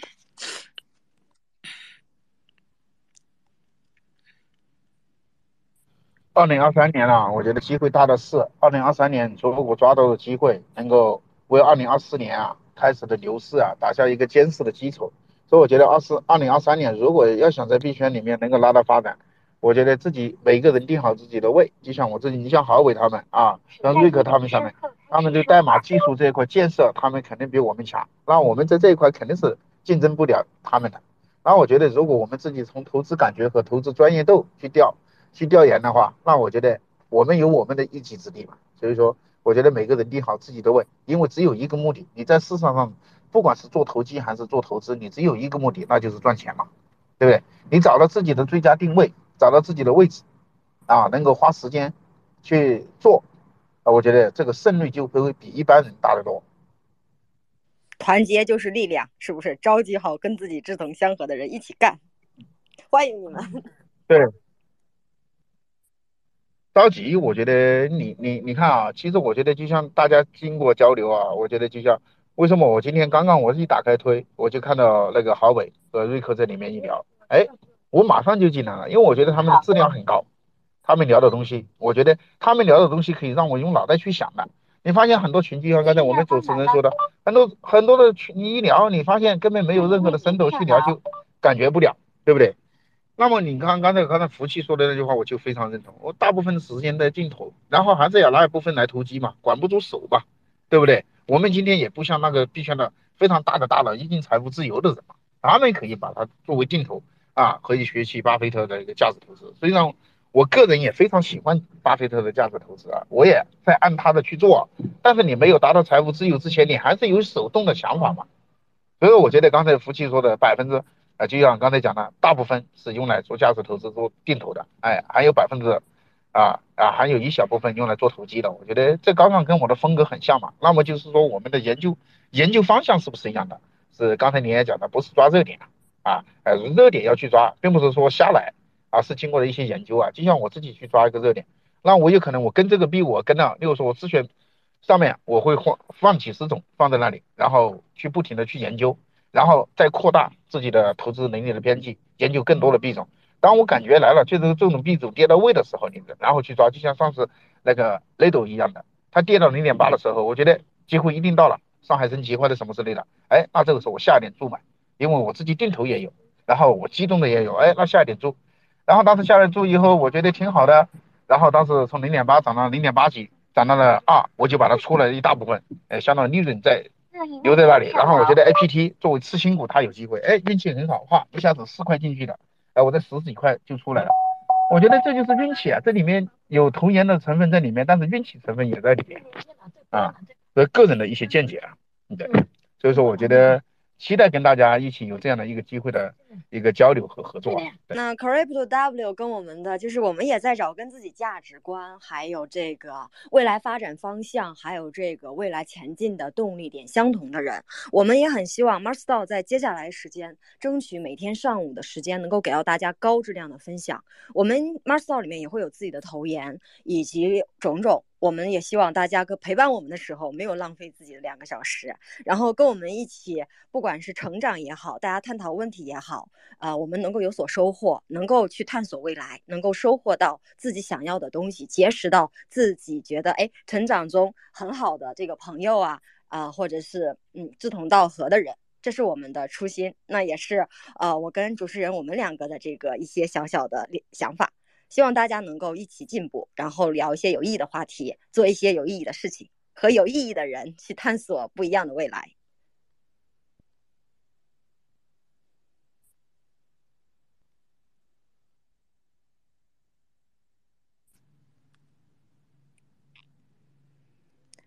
然后最后也希望，感觉今天也聊的差不多了吧。然后最后也希望大家在二零二三年能够找到自己的投资逻辑，或者是看项目的逻辑吧。就是，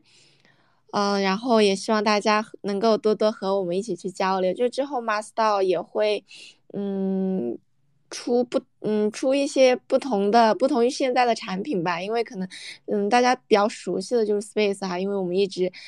连续的在开一支，差不多有两百多场了。但之后我们也会慢慢推出其他的东西，希望就台下的伙伴可以一起加入我们，然后和我们一起做研究。对，然后今天如果没有大家差不多的话，就没有讨论的话，我们就结束了。